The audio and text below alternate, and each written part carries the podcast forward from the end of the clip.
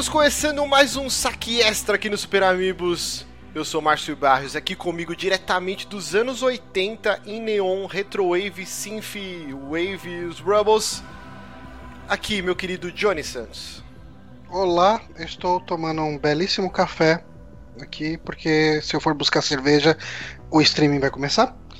Uh, isso não fez sentido nenhum. Uh, você se apresenta o resto da galera, porque senão vai fazer, vou fazer confusão. Vamos lá, estou aqui com ele que, que é o nosso Dustin. Dustin aqui do Super Amigos, meu querido Guilherme Bonatti.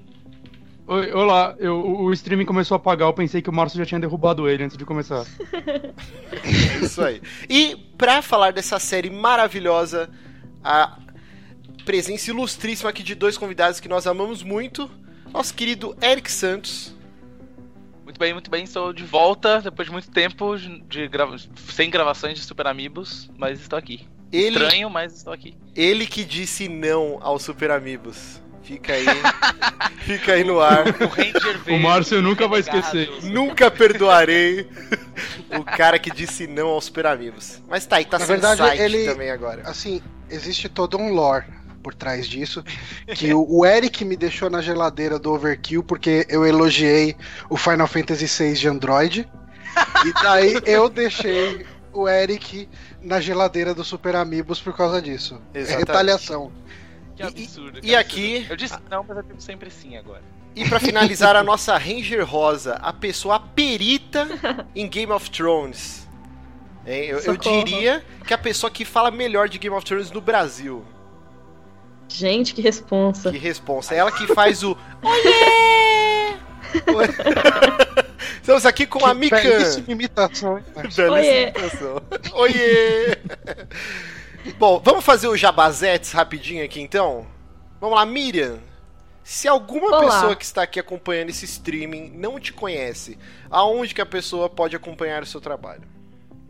Ah, então, eu tenho um canal chamado Mikan, que é Mika com três N's no final, e lá eu falo de Game of Thrones bastante, falo de animes, falo de videogame, falo de outras sinergias por aí.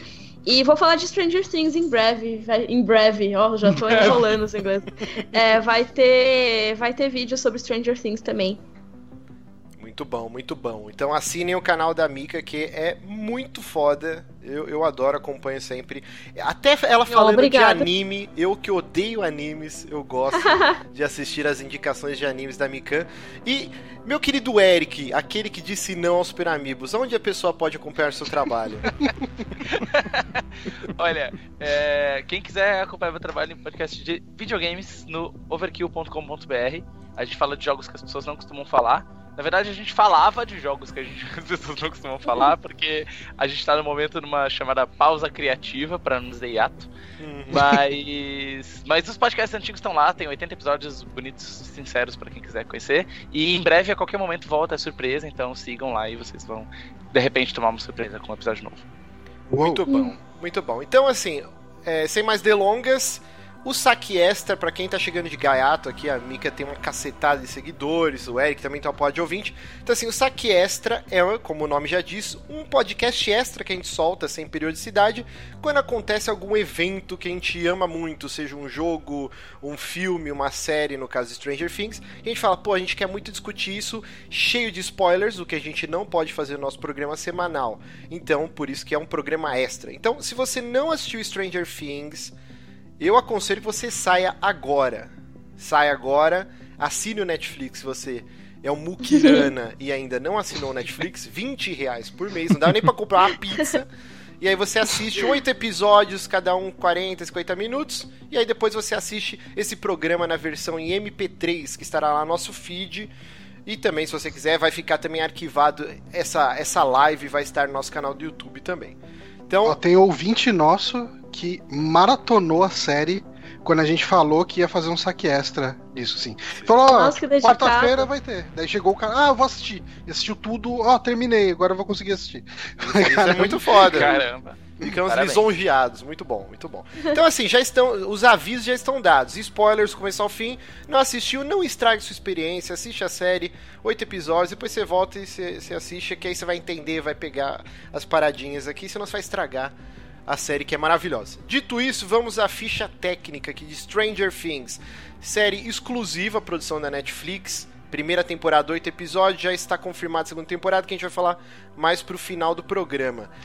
É uma produção dos criadores Duffer Brothers, os irmãos Duffer, que é o Matt uhum. e o Ross. Previamente, o que, que eles trabalharam aqui? Mika, você assistiu Wayward Pines? Não, não assisti. Eu também não. Alguém aqui assistiu? a minha esperança era a Mika. Não, acredito que não. Eu acabei de conhecer, cara. É, é uma série. Eu já tinha fala... ouvido falar no nome, mas eu nunca tinha assistido. Uhum. Eles são escritores dessa série e falam que bebe muito dessa fonte também, meio Twin Peaks, cidadezinha, que acontece uma porra de coisa estranha. É uma série que o pessoal elogia bastante. E o que mais que eles fizeram? Tem uns dois não curtos. Não tá tão bem avaliada, não, né? Não, mas eu vejo, assim, eu, eu não sei a nota em MDB, Rotten Tomatoes da vida, mas uhum. eu vejo volta e meia o pessoal no Twitter falando, pô, Wayward Pines é bem legal tal. Eu nunca assisti. Mas assim, o que mais que eles fizeram? Tem dois curtas-metragens lá, que acho que nem vale a pena citar. Tem um filme de zumbi que chama Hidden, de 2015, que é com aquele cara que uhum. o Bonatti ama, que é o Alexander Skarsgård. Ou não. Peraí, eu tô confundindo.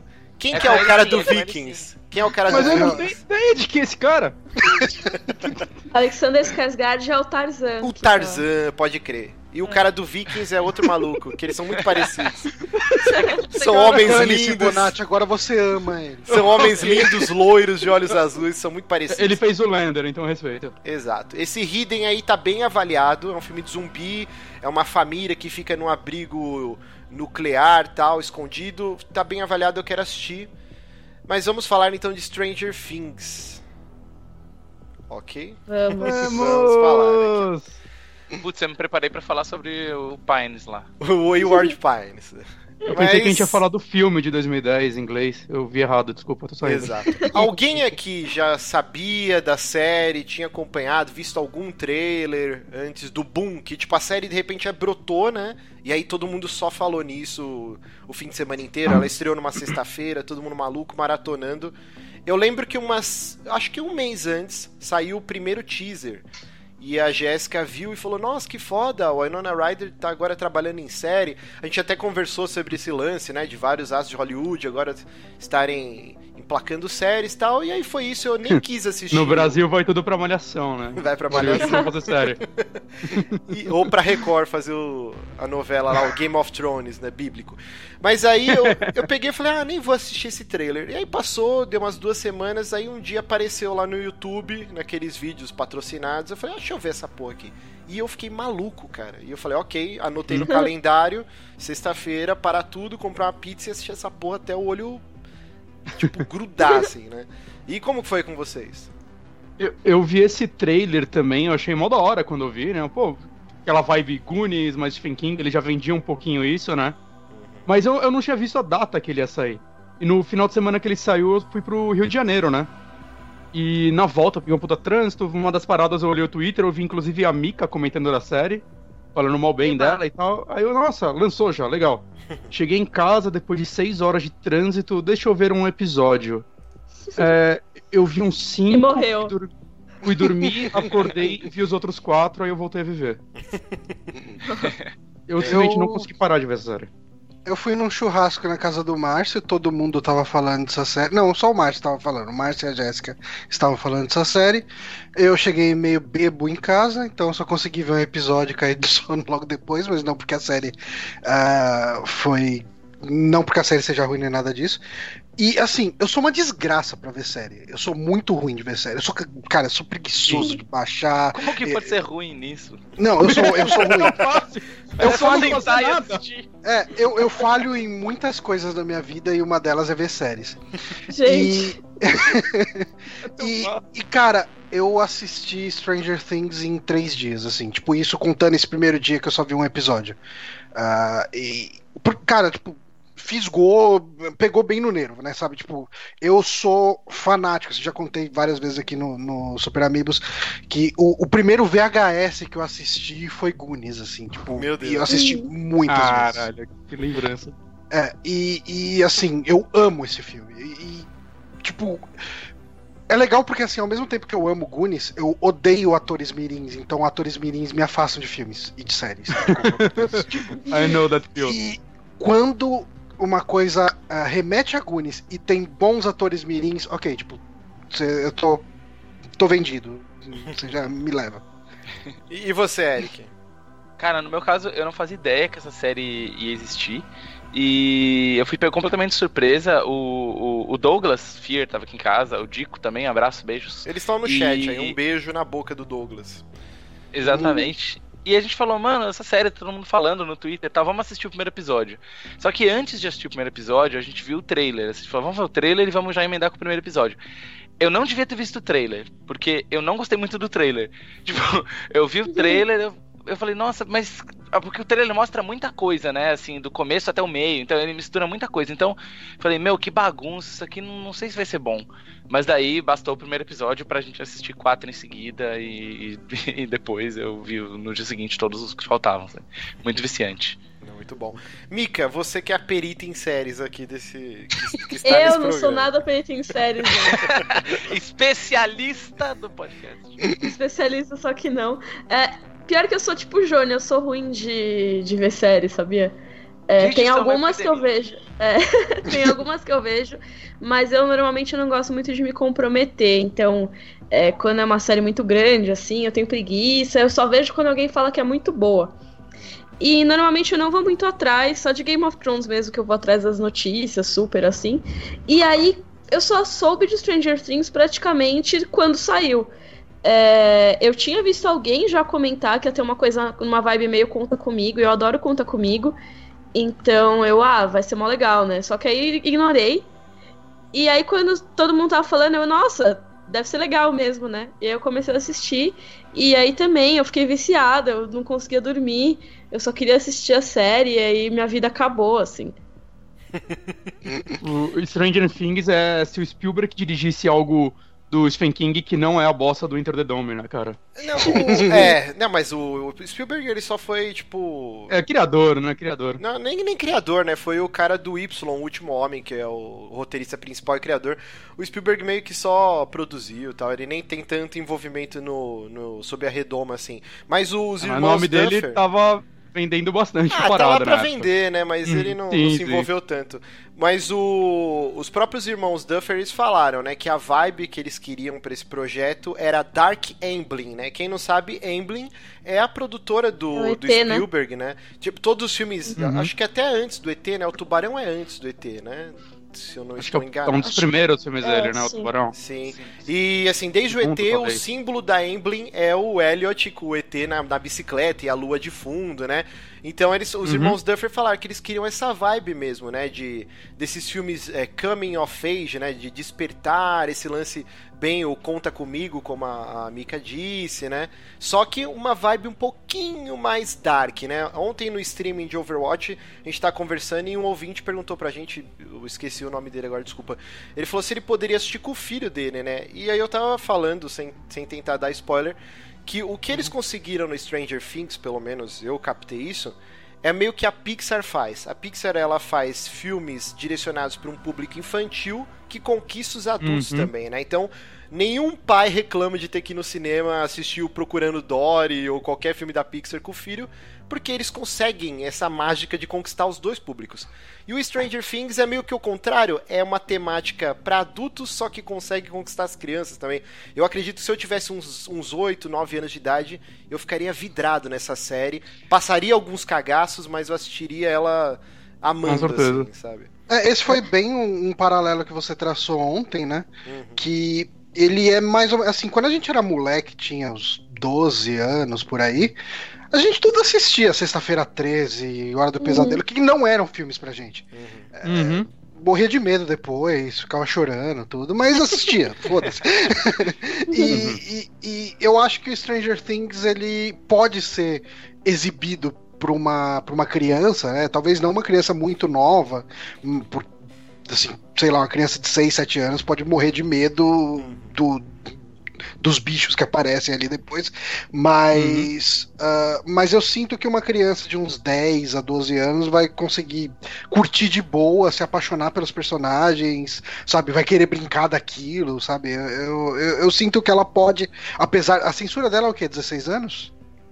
A indica... ah, Censura não, não classificação indicativa. Boa Porque provavelmente, cara, provavelmente deve ser uns 16 anos, sim. Porque tem umas. Porque ela, ela não tem sexo, morte, né? Mas tem é. insinuações. Então, isso geralmente, até mais do que violência, sobe a classificação etária. É, e tem morte hum. com sangue, inferno. E palavrão. Então, mas... Sangue é. inferno.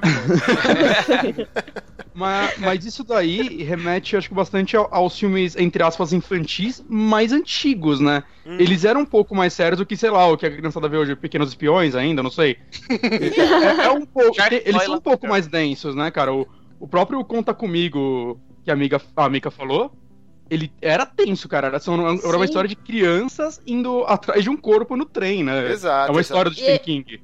E ele é então... é super dark, o Conta Comigo, sim, né? Ele tem sim. as crianças e tudo, só que as crianças estão lá em perigo o tempo todo mesmo, Ó, assim. Duas cenas, duas cenas do Conta Comigo que me traumatizaram pra vida. Eu assisti quando era bem pequeno.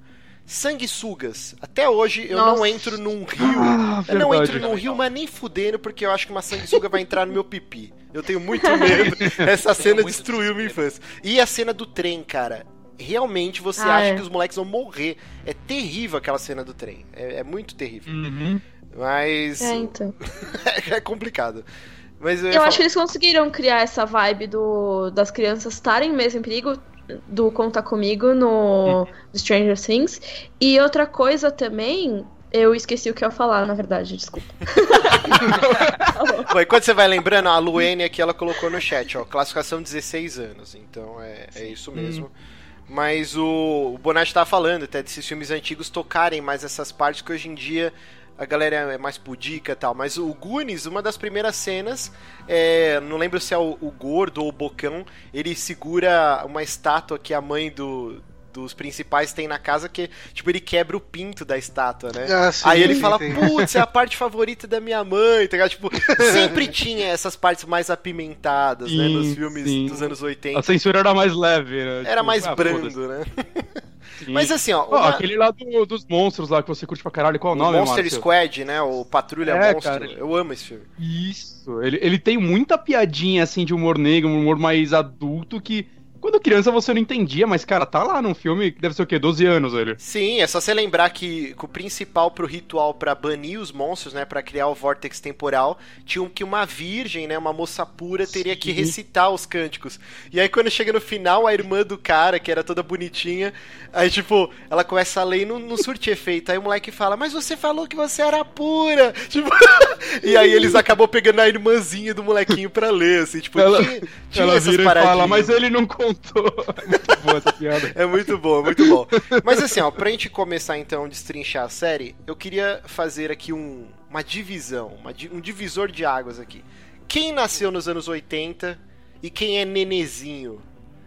Eu e o Johnny somos dois veiaco. Eu e o Johnny somos dois veiaco. 80. 87, né? Eu sou mais do fim, mas. Raspa do tacho, raspa do tacho. 89, Bonatti. eu só senti o gostinho. Bonatti de 89. Mika, você. Ah, não. 89.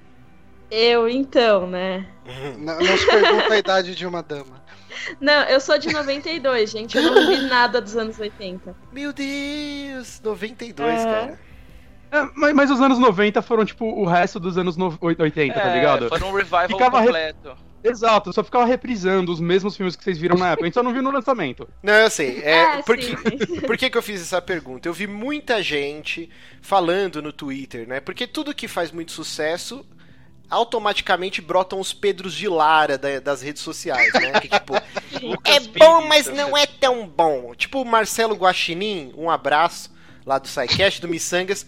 Ele falou que a série, assim, a série é boa, mas não é tudo isso que estão falando. Mas a foto do Twitter dele é o Dustin seu hipócrita, filho de uma puta. Então, assim, sempre tem os Pedro de Lara e tal. E eu falei, cara, será que eu caí na armadilha da nostalgia? Eu sou um veiaco e eu tô adorando isso porque eu tô vendo uma parte da minha infância, toda essas a estética, as roupas, né, essas bicicletas e tal.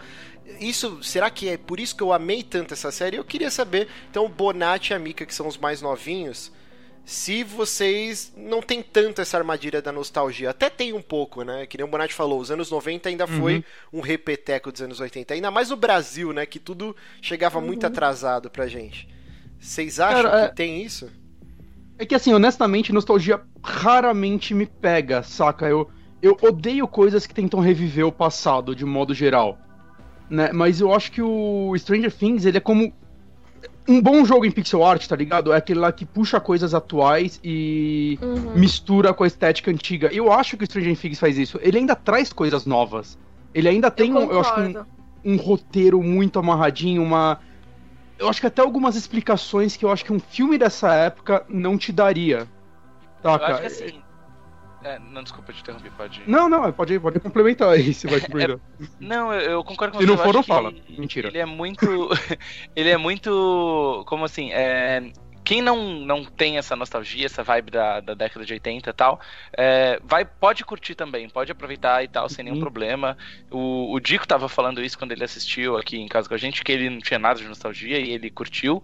Mas acho que assim, para quem tem as referências, para quem sabe de onde aquelas coisas estão sendo inspiradas e tal, ah, tem muito mais valor. Isso, isso é, é ah, é óbvio. Talvez, talvez a galera do é bom, mas não tão bom assim, seja justamente essa galera que achou bom, porque é bom, e não achou tão bom assim porque não viu essas referências todas que a gente que de alguma maneira conviveu ou diretamente ou indiretamente com a cultura dos anos 80 encontrou, né?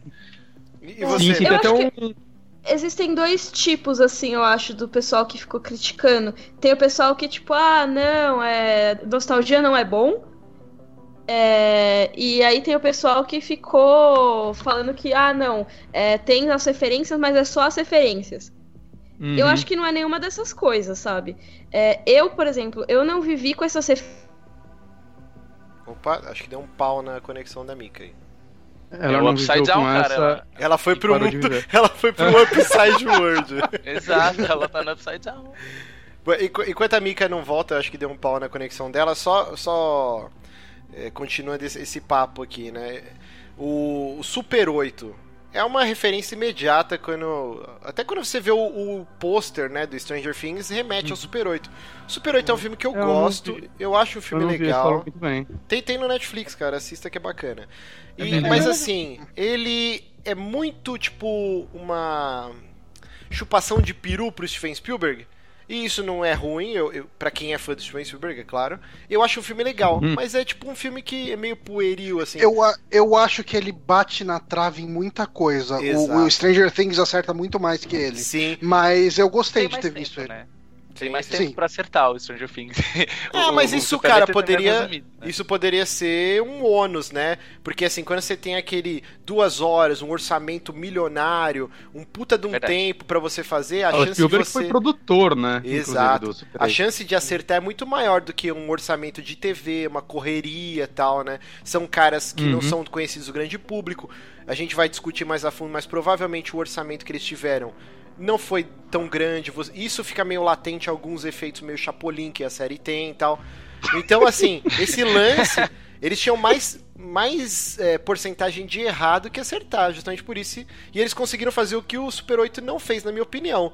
É, é, todas essas referências que são jogadas durante os oito episódios, mas ele cria algo tão coeso que ele consegue andar pelas próprias pernas. O que o Super 8 já, Gente, na minha eu voltei, opinião, vocês estão me ouvindo? Agora, sim, ah, Mika. Ai, que bom. P pode falar, Mika. Eu fiquei enchendo linguiça aqui. Ai, foi mal. É, não, sabe o que eu ia falar muito? É que tem muita gente, ai não, é só referência. Se vocês tirarem as referências, é que nem você vê Friends sem a claque de riso. Só que eu não achei, sinceramente. É, eu acho que existe referência que é problemática Gente, vocês estão me ouvindo? Socorro. Sim, sim, sim. sim, sim, ah, tá, sim. É, eu acho que tem referência que é problemática, que assim, ah, é só referência, por exemplo, aquelas piadas de Big Bang Theory, que é tipo, ah, vai ter uma, uma briga inspirada em Game of Thrones na mesa de um campo de batalha Thundercats versus Transformers, que tipo, a piada é isso e é sem graça pra caramba, porque é só umas referências soltas, nada a ver. Uhum. Mas no caso do Stranger Things, eu acho que todas as referências que estão lá, elas estão pra, é uma coisa importante, sabe? Elas fazem parte da história. Para enriquecer Elas... o roteiro, né? Por exemplo, é, não é só algo jogado. Quando eles ficam, acho que é o Dustin que fica chamando, não lembro qual personagem, de Lando, né? Porque tipo é o traidor, uhum. né? Então, né, ele Sim. não tá só citando uhum. um personagem Star Wars, ele tá dando um contexto do que tá acontecendo na história. Então são, são bem feitas essas conexões, né? O, o, Dungeons and Dragons tem uma, tem uma importância muito grande pro roteiro, né? Sim, ele, tem, ele, é uma Exato. peça importante e, e tá ali, não é jogado, né? É bacana isso. E outra coisa das referências que eu vi as pessoas reclamando foi não só das referências de coisinhas, tipo os filmes da época, etc., mas assim, as tramas. As pessoas falando, ai não, é muito previsível porque as tramas são todas iguais às dos filmes. Mas eu acho que não era previsível assim. É, porque exatamente porque eles pegavam de muitos filmes, era muita coisa. Uhum. Então eles podiam muito uhum. bem começar como se fosse um filme e aí do nada dar uma guinada no enredo e ir para outra coisa, sabe? Eles tinham muita coisa para explorar ali. Então acho que as pessoas estão só pagando de chatonas mesmo, porque não dava pra prever tanto assim. Isso que você falou, eu acho legal assim, é, porque eles pegam muitos clichês realmente, né? Vários vários signos de diversos filmes dessa época, só que eles dão uma uma distorcida. Por exemplo, vamos então dar uma avançada aqui. O personagem Steve, né? Steve, ele é o estereótipo do. Eu não digo nem do Joker, né? Que é do atleta, né? Do. É, do galanzinho. Do galanzinho, é. de trocentos Sim. filmes que a gente cresceu assistindo. Só que tem. O personagem, você acha que ele vai ter aquele a, aquela. Arco padrão. Aquele arco padrão, exato. Só que não, no personagem ele vai evoluindo e, e de repente Sim. ele vira um personagem foda de novo, né? Que você fala, putz, esse cara é o momento, e tal. O momento que clica aqui, tipo, oh, esse cara não é mais babaca, é quando ele volta lá, inclusive, pra ajudar a, a cara. Nossa, é, o virou dele. robô. Virou robô o o, os, os, caras falaram até que ele não era planejado para ser um para ter uma redenção no final, né? Para ficar de boinha, mas o ator era tão, tão legal, assim, ele parecia tão gostável. Ele era um cara legal, ideia, né? né? É, que legal. mudaram de ideia sobre o personagem. Sim, eles reescreveram o personagem dele, né? É e foi bom. legal, cara. Eu acho que o momento que ele, que ele tem a redenção dele, né? Uhum. Eu, eu acho bem legal, assim a partir do momento que ele se arrepende, né, da pichação toda ali e tal, vai, faz uhum. aquela limpeza e depois quando ele corre atrás pra. Tipo, meio que, ok, vai, eu, eu te perdoo por você tá, ter saído com ele e tal, e tal. E você vê que ao mesmo tempo que ele tá se cagando de medo daquela situação que tá rolando, ele puxa a coragem sabe, das tripas pra, pra enfrentar aquilo pra estar tá do lado da, da, da menina, né? Como, como que é, é Nancy. Nancy. É Nancy, né? E assim, inclusive mais, uma referência de, mais uma referência. De... Hora do é, pesadelo, né? Hora do pesadelo. Mas assim, até as atitudes dele, algumas são questionáveis, mas quem não faria, né? Por exemplo, você tem a sua namoradinha e aí aquele cara, o estranho do colégio, você descobre que o cara tirou um monte de foto dela, inclusive ela tirando a camisa, tipo, o cara meio que uhum. stalkeando. Você Sim. não ia dar um couro no cara, quebrar a câmera dele? Você, você ia dar um piti também, sabe? Então, assim, claro. a, as atitudes Sim. que ele tem são questionáveis, mas nem tanto assim. E aí no final. São humanas ele... ainda. São humanas, isso que é legal, né? É... A série, é, uma, ela brinca É uma pessoa, né? Você acredita que ele é uma pessoa. Eu Sim. achei muito legal. Que... E aí até é, é isso, né? Eles pegaram os clichês de personagem e eles foram além disso. Eles conseguiram dar uma desenvolvida neles que eu acho que até foram além de muitos filmes da época, porque eles conseguiram fazer isso com uhum. vários personagens, não só é, o, de... o, personagem principalzão. Dá pra fazer é um paralelo com o Fast, né? Que é aquele mundo que você acha que é 2D. Aí de repente uhum. você aperta um botão e você consegue enxergar uma tridimensionalidade nele. Porque ah. ele te apresenta tudo como clichêzão e de repente você uhum. fala, não, cara, não é bem assim. Tipo, eu acho que uh, as discussões do grupo das crianças elas são muito mais uh, bem desenvolvidas do que o que a gente tinha nos filmes dos anos 80. Assim, você enxerga muito mais personalidade neles. Assim, ele, uhum nos primeiros episódios você pode até uh, encarar isso como um lance. Ah, é clichêzão. É, é o, esse aqui é o, é o, líderzinho, esse aqui é o alívio cômico, esse aqui é o, o que vai se opor e tal. Mas aí você vê que cada um deles tem outras sombras, tem outras cores, tem outras, outros tons ali. Mas... E, e isso dá uma enriquecida, mas, eu acho. Mas isso tem eu um motivo, né? É o Uhum, mas eu acho isso daí é a coisa que eu meio que falei que ele puxa coisas um pouco atuais, porque é o momento que ele larga um pouco a nostalgia. Que ele. Antigamente os filmes eram mais personagem, o vilão e o bonzinho, saca? E eu acho uhum. que essa série dá uma quebrada nisso, né? Em, em vários sentidos. O, o próprio o delegado lá, o xerife, no uhum. começo você acha que ele vai ser meio escroto, que ele não vai ajudar em nada. Sim, o cara é escovando porque... os dentes fumando, né? Tipo, bizarro. Sim. É, ele, é tem cético, completamente né? a cara é, do, do policial inútil da cidade pequena que não vai ajudar. E quando ele vê a dimensão do crime, ele vê o, o amigo dele morto e tudo mais, cara, o personagem dele se transforma, ele vira tipo um dos meus favoritos, inclusive. Eu acho maravilhoso como ele é apresentado, que começa ele acordando, né? Barrigão, aí tipo uma porrada sim, de sim. droga e bebida, e aí de repente ele põe a farda e você, caralho, tipo, o que que tá acontecendo? Esse cara sim. é o policial, e aí ele chega na, na delegacia e aí a secretária dele tá maluca e ele fala: "Manhã são para contemplação". Tipo, não é para resolver crime, tá? Todo esse esse jeito que o personagem apresentado é muito bom. Mas só voltando aqui para eu não perder o raciocínio, o que o Johnny tava falando, né? Que é um grupo muito bem escrito. E eu quero cagar uma regra aqui. Volta e meia a gente ouve, né? Vê nas redes sociais, pessoal.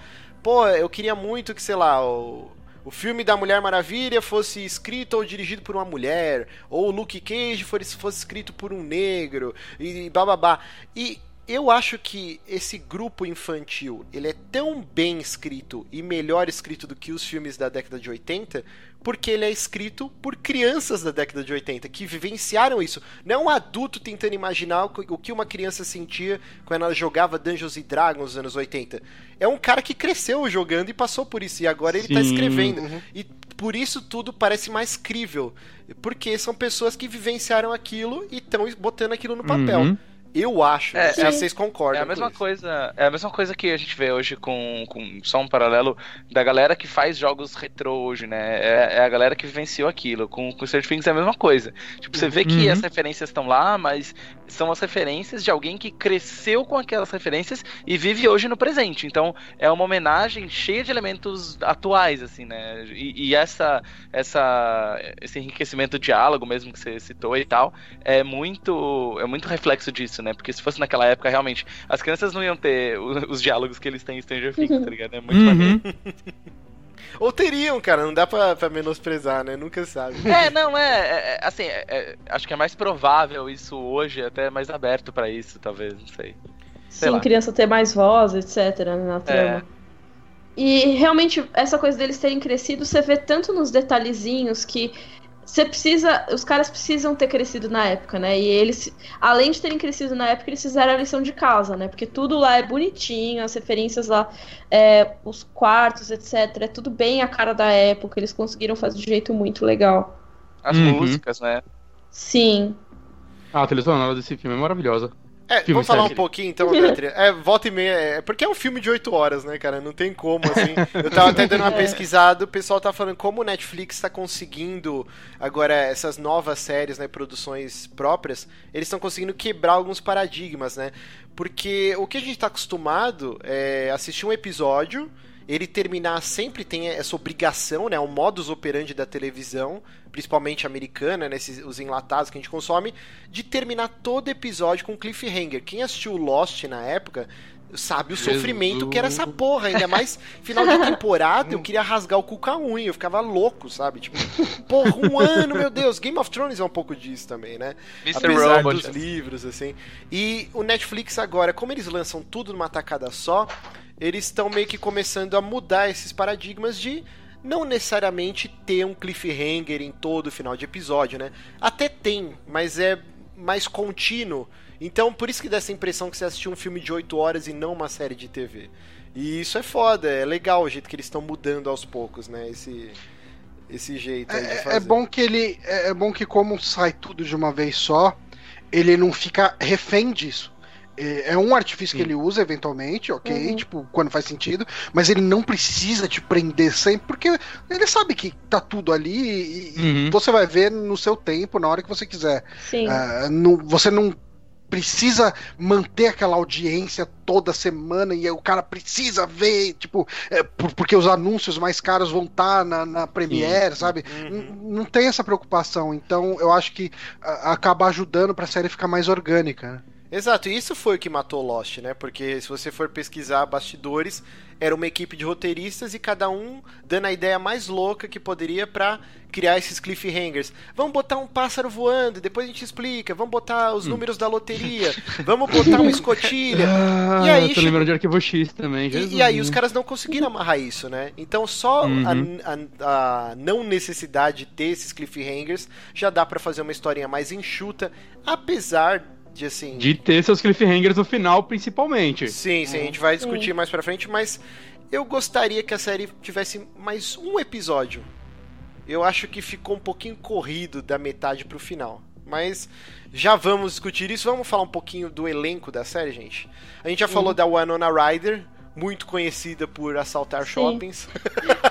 Sim. mas, mas, é engraçado que ela, ela tava meio sumida de grandes produções. Eu não lembro a última coisa relevante que eu vi ela fazendo. É, ela fez ah, Cisne Negro, eu acho. Cisne Negro. É, mas nem é, é um, um, papel tão, é, importante, né? É, é, é, alguém que gostava muito dela, confiava nela e falava, dá uma chance pra ela que ela vai fazer um bom papel. E eu acho que ela fez. Ó, tô vendo aqui no é. MDB, aqui os últimos. Não, cara, faz tempo que ela não faz nada mesmo, viu? Tipo, Frankenweenie, ah, ela, ela fez... dublou. Uhum. Tipo, é, faz muito tempo que ela não emplaca um, um filme Caralho, mesmo. é The Experimenter, cara. Hum. É, ela ela ficou meio, acho que queimada depois daquela parada e tal, ela do, do roubo, né? Ela não é. fez muita coisa uhum. relevante mesmo depois, mas é, eu acho que foi uma escolha muito boa, né, pra, pra uhum. porque ela tem aquela cara de atriz dos anos 80, né? Sim. Sim. Sim. E assim, eu, eu vi muita gente no Twitter, assim, metendo pau nela, falando, ah, tipo, horrível. Né? E, e eu, eu achei que ela fez o papel de mãe desesperada perfeitamente, cara. Sim, Você sim. sentir agonia na, na cara dela, sabe? Tipo... E é uma mãe desesperada, mas ao mesmo tempo ela, ela é forte, né? Ela ainda tá indo atrás uhum. do filho, ela ainda tá sim. tá fazendo acontecer. Assim, sem ela, eu acho que boa parte da história não aconteceria. Ela é um personagem muito essencial, essencial pra trama. Uma cena, uhum. para é. mim, que é a, a, Acho que talvez uma das melhores cenas dela é quando ela vai na, na loja, ela trabalha numa loja de departamento, né? E ela faz, tipo, uhum. muita hora extra para conseguir sustentar os dois filhos, porque o, o pai das crianças é um vagabundo, abandonou eles e tal. E aí, quando tá todo esse lance, tipo, o filho tá dado como morto e tal. Ela chega na, na loja que ela trabalha e ela começa a pegar telefone, pega um monte de luzes de Sim. Natal, porque o, o, Will, o, Will ele se comunica com ela, né, pelas luzes e tal. E aí uhum. ela dá um, tipo, o dono da loja começa, tipo, meio que olhar assim, é, como que você vai pagar isso? Sei lá, desconta do meu salário e tal. E ela dá um esporro no cara, mas, tipo, sem perder Sim. a elegância, ela fala... Tipo, eu nunca faltei nesse trabalho. Exato. Trabalha, sei lá, 11 anos aqui, nunca faltei, faço hora extra, o cara é 4 você me deve isso. Tipo, ela fala tão eloquente que, tipo, o cara fala, ok, tipo, eu só tava sendo cuzão a troco de banana mesmo, você tem todo o direito. Eu acho essa cena tão foda, cara. Tipo, Sim. muito, muito forte a cena, né? É, Vamos... Eu não sei, eu não sei o que as pessoas esperavam dela, né? Assim, se esperavam uma atuação de, de Globo de Ouro, não sei, mas eu achei ela muito convincente pro papel que ela tava fazendo, sabe? Sim, eu gostei. Eu achei muito Também bom. achei. Bom, a gente tem o David Harbour, né, que é o, o, o, xerife da cidade, né, o Jim, que a gente já falou, né, que tem toda esse essa quebra de estereótipo e tal. Eu eu confesso aqui que eu não lembro desse cara em nenhum outro filme, mas eu tô vendo aqui no MDB, ele fez o Equalizer com o Denzel Washington, que é um filme legalzinho, eu assisti, eu não lembro dele no filme. Ele participou Quanto do Quantum of Solace do 007, eu também não lembro dele nesse filme. Nossa, gente. Ele tá no Esquadrão Suicida. Ele, é... ele fez Brokeback Mountain. É, eu realmente não lembro é, dele em nenhum Mas, mas ele trabalho, é o cara, cara, que enquanto eu assistia o tempo todo, meu, esse cara. Ele tem aquela cara que você acha que você conhece, mas. É, porque ele só, eu acho que ele só fez papel meio pequeno, digamos assim. Ele nunca. Uhum. Não lembro dele ser o protagonista em algo. Até que ele fez o Drácula em Awake. Talvez ele seja o profissional, o principal nesse filme que ah, ninguém viu. Quem se importa com é. filme? Exato. Bom, a gente é tem. É cara que tá em todos os cantos, só que você não reparou nele nunca, porque ele nunca fez nenhum papel importante, né? É. Metade do elenco de Breaking Bad. Assim, do, do, elenco, ó, de famosão aí tem o Matthew Modine, né, que, tipo, foi um ator bem famoso, assim, nos anos 80 e 90. Acho que o filme que eu mais lembro dele é o Ilha da Garganta Cortada, que eu amava esse filme quando eu era criança, Nossa, que era de piratas e tal, era muito... Tinha até um jogo de Super Nintendo que era muito legal. Uhum. E tinha mais alguma coisa. O Nascido para Matar, né, do, do Stanley Kubrick, que ele é o principal também, é um filmaço. Uhum. Oi? E... Eu, tô, acho que todo mundo talvez. Caiu. Hum. É, o pessoal só concordou com você. Ah, tá. É. Pensei que a Mika ia falar Ninguém acrescentou nada. Não, foi mal. Ó, e que mais? Tem a Cara Buono, que é a Karen Wheeler, né? Que é a mãe do. da Nancy. E. Que é, aliás, é, a mãe essa... do Mike. Pode falar, Eric. Não, ela. É, os pais deles, né? São os, os dois mais cara de personagem clichêzão dos anos 80. Tipo, Nossa, os pais que não têm noção do que estão acontecendo com os filhos. Sabe? Os mais trouxas do mundo. Mas eles os são filhos podem estar fazendo pais... na casa, sabem. Eles são Mas... pais de, fi... de pais de crianças em filmes de terror. Pais de, de crianças do Fred, vai. É, Fred Krueger, cara. Não, mas eu fico ela, triste. Eu, eu por... acho que não. Eu, eu acho que a mãe, ela, ela vai evoluindo. Tenta, ela tem. É, a mãe evolui, verdade. Ela... Ela vai se metendo no gente, caminho do final. até o final não. ela ainda tá achando, ah, não, meus filhos não aconteceu nada, tá tudo bem, tá tudo Eu bem. acho não, que ela talvez... bota a filha dela na parede algumas vezes, Sim, o filho, sabe. que fala comigo. Pela... Eles são deixados de lado. O pai é, o pai é inútil, acho que ele nem tem fala. Ele tem fala, não lembro. Não, mas então, ela, tem, ela tem fala, assim. Mas ele, o. Ela, o que, que eu fiz? É, ela percebe que ela é uma mãe distante, mas ela não consegue superar isso. Ela continua ah, sendo uma. Consegue porque o rolê já tá, tipo, os alienígenas, como vou parar pra te explicar isso agora? é, eu tá acho louca, que, assim. que o personagem dela poderia ter sido melhor escrito. Eu gosto do personagem. É uma mãe que tá, tipo, meio perdida, porque ela tem uma filha é, menor que ela tem que cuidar tal. E o lance de cuidar da casa, blá. Só que ao mesmo tempo, o tem, a, a série inteira ela fica tentando é, participar da vida dos filhos, né? O, o Mike, uhum. ele fica o tempo inteiro enclausurado no porão com os amigos e depois com a Eleven. E, tipo, meio que uhum. ela sempre fica gritando para ele subir para participar das coisas e ele tá cagando e andando. E a filha fica trancada no quarto e só quer saber do namorado.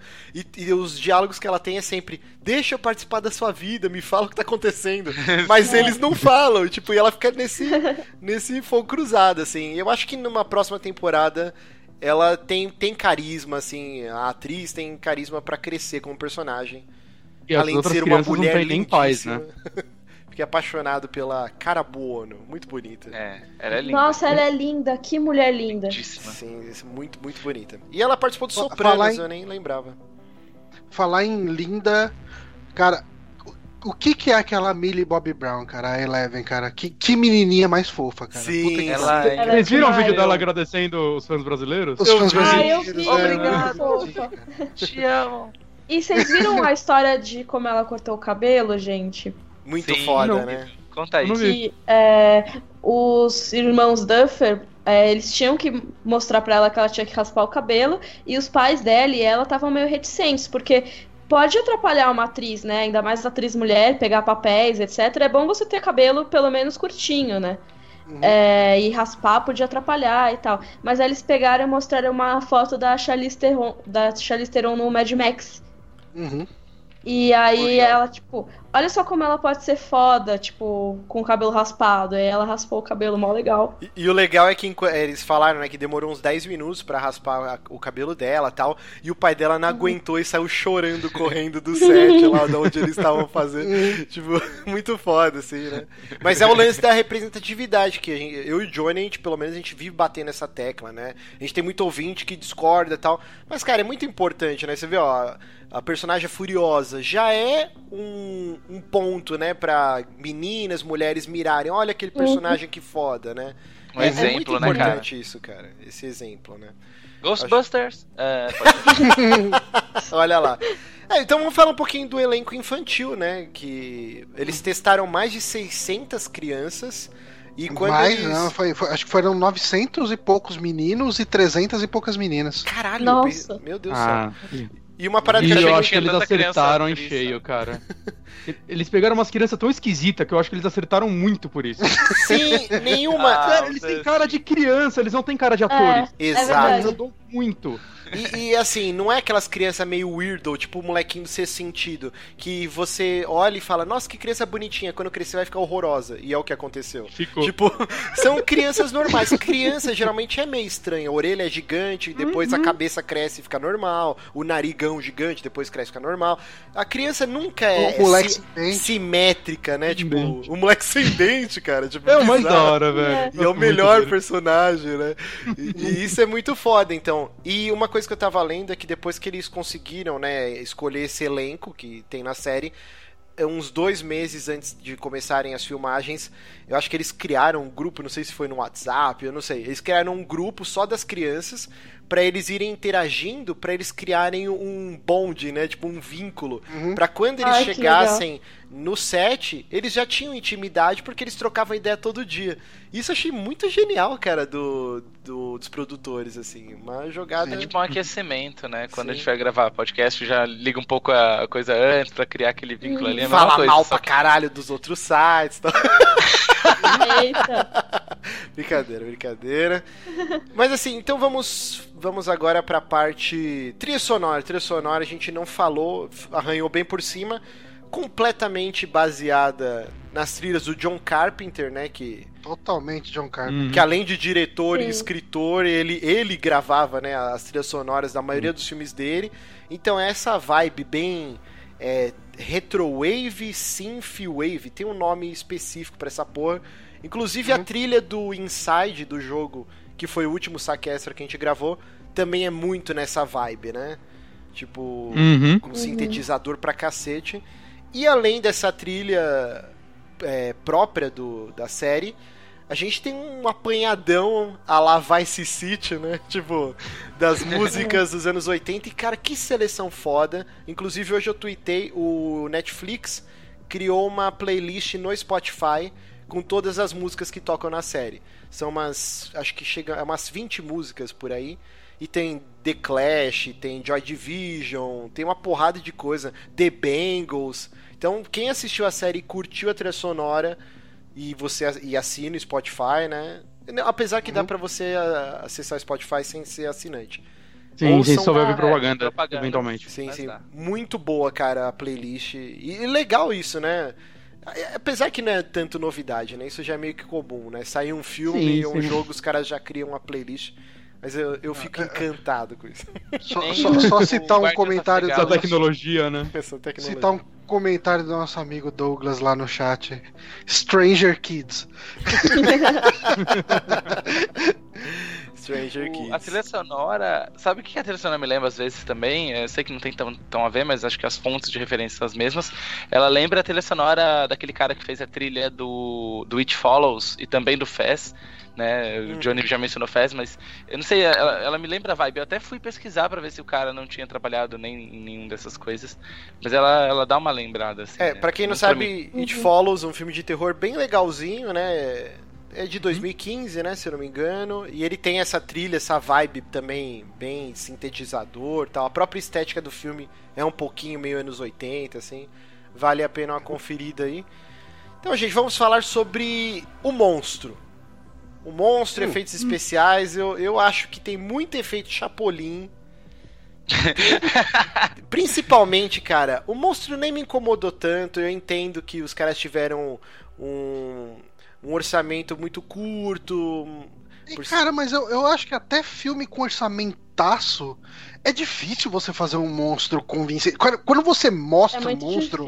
A, cara, é quase sempre, cara. Você vê aqueles filmes caro pra caramba. Você olha ah, ah dá, dá, quase pra ver o zíper na roupa, sabe? Tipo. Uhum. É, e, então, ok, eu acho que tá bem. Eu não digo nem para baixo orçamento, acho que tá bem legal, assim, tá bem ok para todos os filmes de maneira geral. E eles tomaram cuidado do monstro praticamente até quase o final da série, ele nunca aparecer por completo. Ele sempre tá curvado Sim. de costas, ou ele tá no escuro, aparece só ele correndo. Ele é, é meio, meio que, que, o... o que o pessoal faz no Alien, né? É, é meio que é aconteceu no tubarão, ser né? assustador, né, gente? É, ele dá muito mais medo enquanto você não tá vendo ele, porque quando ele aparece Sim. mesmo, você já sabe como ele é, tem aqueles, aquelas ventosas na cara e tal, é, é muito menos muito menos assustador. Eu, eu gosto do jeito que eles fizeram, de sim, deixar o monstro meio oculto, assim. Que é mais fiquei... uma alusão ao tubarão, né? Não sei se vocês sabem, é o tubarão, sim. tipo, o Spielberg ele tinha filmado aparecendo o tubarão sempre, e quando o filme foi pra ilha de edição, o editor cortou tudo. E aí o, uhum. Spielberg ficou puto. Como assim? Você tirou o tubarão? Ele falou, não, cara, tá muito ruim. Vai estragar o filme e tal, não sei o quê. E aí quando o filme saiu, falou, caralho, isso é genial, né? A gente só vê a visão do tubarão, ele só aparece no final e tal. E é porque tava o... uma merda, tipo. então, assim. O primeiro tubarão é. que eu vi, acho que foi o 2 ou 3, que aí ele já aparece. eu era criança, eu vi, mas eu não parava de rir porque dava para você ver, tipo, um, o negocinho de encher ele dentro da boca dele no momento do filme. E isso matou esse filme pra mim. Acho que até hoje eu não vi o original por causa disso, inclusive. Porque matou pra mim. Eu sei que não é culpa do original. mas, mas assim... o Doug, que tá com medo de ver o monstro, e daí no final ele, ele tipo, fica de olhos fechados quando ele abre e vê o zíper na. na... e, e, assim, enquanto a série, principalmente no começo, ela tem muito mistério, assim, enquanto você não sabe o que é. Alguém mais pensou que eram, tipo, alienígenas? Eu, eu tava crente que era isso. Eu cogitei. Vamos, é. vamos fosse, discutir isso daqui a pouquinho nas teorias. É, só pra gente matar okay, essa parte okay. dos efeitos assim. O, o lance do monstro em si não, não me incomodou tanto, assim, a gente sabe todos os problemas que eles tiveram, e eles tiveram esse cuidado de sempre estar escuro, tal, tal, tal. O que me incomodou, que eu falei que é feito Chapolin, duas cenas específicas. Uma quando eles estão fugindo de bicicleta, que é uma clara alusão ao ET, e aí tudo dá a uhum. entender que eles vão voar na bicicleta. e aí não, a Ellie faz capotar, né, o, o furgão. E eu achei ah, bem mal feita essa cena bem exagerada também. Ela podia só jogar o carro Sério? pro lado, saca? Nossa, eu achei incrível essa cena. Eu, fiquei... não, eu, eu gostei. Não, eu gostei da eu cena. Gostei, cara. Eu gostei da cena, eu só achei meio mal feito. Assim, tipo... Eu acho que ela podia jogar o carro pro lado, seria mais coerente, assim, virar o volante com tudo, saca? Mas eu acho eu, que não, não teria o, o, impacto. Ia ser uma série, uma cena que a gente nem ia lembrar praticamente. Exato. Eu acho que o fato é. de você fazer aquele mais ou menos que nem o caminhão no Mad Max, né? Virando naquela. Naquele sentido. É no Batman é... também, né? Quando. É, é, no Batman, desculpa. No Batman, né? O caminhão capota. Não, não, tinha legal, isso no Mad Max. Mas no Batman é feito prático, né, cara? Sim, Facilita sim, não, é. não ser tão tosco. Exato. O que seria muito mais caro, então dá pra entender porque eles não fizeram numa série aquilo, mas. É assim, só pra eu não ser xingado nos comentários depois. É, mas é chato. Não, eu gostei da cena, só achei que foi um pouquinho mal feito. Mas assim, uma cena que eu achei muito mal feito, e para mim essa cena foi destruída, porque ela tinha tudo pra uma, ser uma cenas mais fodas da série, é quando o Mike pula do penhasco, cara e a Ellie faz ele levitar. Essa cena é horrível, é muito mal feita, cara. Puta, ah, sério que você gostou dessa cena? Não, não, eu, eu não gostei da cena em si, mas eu fiquei mega emocionado, eu quase chorei ali. Eu achei muito mal feito, me é. quebrou. Eu você tava falou, emocionado. Tipo, do efeito, assim? É, o efeito em si, assim, mostrou. Uhum. Porque ficou todo o cuidado que eles tiveram para não mostrar o monstro, para tipo deixar ele ser sutil, essa cena é um plano aberto gigante tipo as cataratas lá do, do pica-pau lá, tá? tipo, e aí o, fica mó tempão mostrando o moleque é, abanando os braços, eu achei muito exagerado, e assim, é mal feito, você vê meio que, tipo, é um chroma key bizarro, assim, sabe? Eu, eu não gostei, cara. Eu achei que eles poderiam ter sido mais cautelosos com essa cena. Talvez se eles tivessem sido mais sutil e, e não mostrar tanto ele flutuando, parado no ar ali, uhum. e, e meio que sabe, resumir essa cena trazendo já ele de volta pra, pra, pro penhasco, sabe? Talvez fosse mais legal, mais sutil, sabe? Sim, eu sim. acho que isso daí é uma parada bem anos 80, porque quando alguém naquela época conseguia criar um efeito especial, não importa se ele era uma merda, cara. Eles tinham que enfiar no filme. É, isso,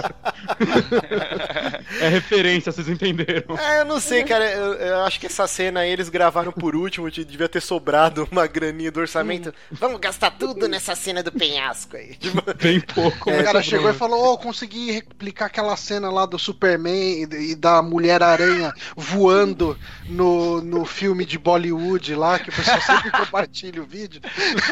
É muito lamentável isso. ai, ai, ai. Mas, mas assim, se vocês tiveram problemas com alguma cena, ou só eu que sou chato mesmo? A cena que é referência à hora do pesadelo lá, que o, a criatura tipo, vai entortando a parede, tá ligado? Muito boa, muito boa. Eu achei ela legal, mas eu acho que essa cena nunca vai ser tão impactante quanto foi no primeiro Hora do Pesadelo para mim. Ah, mas Aí nem é a intenção, lado... Bonatti, nem é a intenção. Sim, sim, mas... É. Mas eu é peguei mais a referência. uma homenagem mesmo, né, cara? Sim, sim. Mas é, dá pra ver que é um 3Dzão lá, né? E, e, essa cena tem uma parada bem engraçada, né? Toda... Eu, eu tive a impressão que era efeito prático. É 3Dzão mesmo? Eu tive essa impressão de ser um 3Dzão, cara. Eu não senti. É, não senti, não senti. Ela é tão rápida. Mas pode ser pelo eu... ângulo também. Ela é, é muito então. rápida, não dá nem pra anotar, né? Mas assim, essa cena. Tem, tem duas cenas, né? Que, que eles usam esse lance é, lembrando o Fred Krueger, né? Que a parede, tipo, como se fosse uma lona, ah, assim, né? É, eu acho que só pra cortar você um pouquinho, só pra quem tá ouvindo o programa e de repente não sabe uh, como foi feita essa cena no Fred Krueger, eles, uhum. eles queriam né, fazer a cena, mas assim, eles estavam tentando com várias coisas e nada dava um efeito legal, até que alguém teve ideia de fazer tipo, meio que uma parede de lycra, né? De, de Isso. Meia calça, né, mesmo, e, e tipo colocar a cara né, através. Nela é se jogar na, na, meia calça, assim, e deu aquele efeito de, de saindo Nossa. da parede. Exato. E, 50 e centavos, foda. aquela cena muito foda. é uma cena maravilhosa, custou 50 centavos, muito foda. Mas o, o lance que eu tava falando, assim, tem a filhinha, né, a irmã da Nancy, da Nancy do Mike, e eram gêmeas, né? Tem, tem esse lance lá em Hollywood que sempre quando é criança até uma idade só pode trabalhar se for gêmeos. As gêmeas não Olsen é no. Só pode trabalhar se for gêmeos, é que tem um limite de horas que pode filmar. Não, é, não assim, eu me, eu me expressei mal. eu me expressei mal. É, é, porque tem um lance. Trabalhando, minerando carvão, né?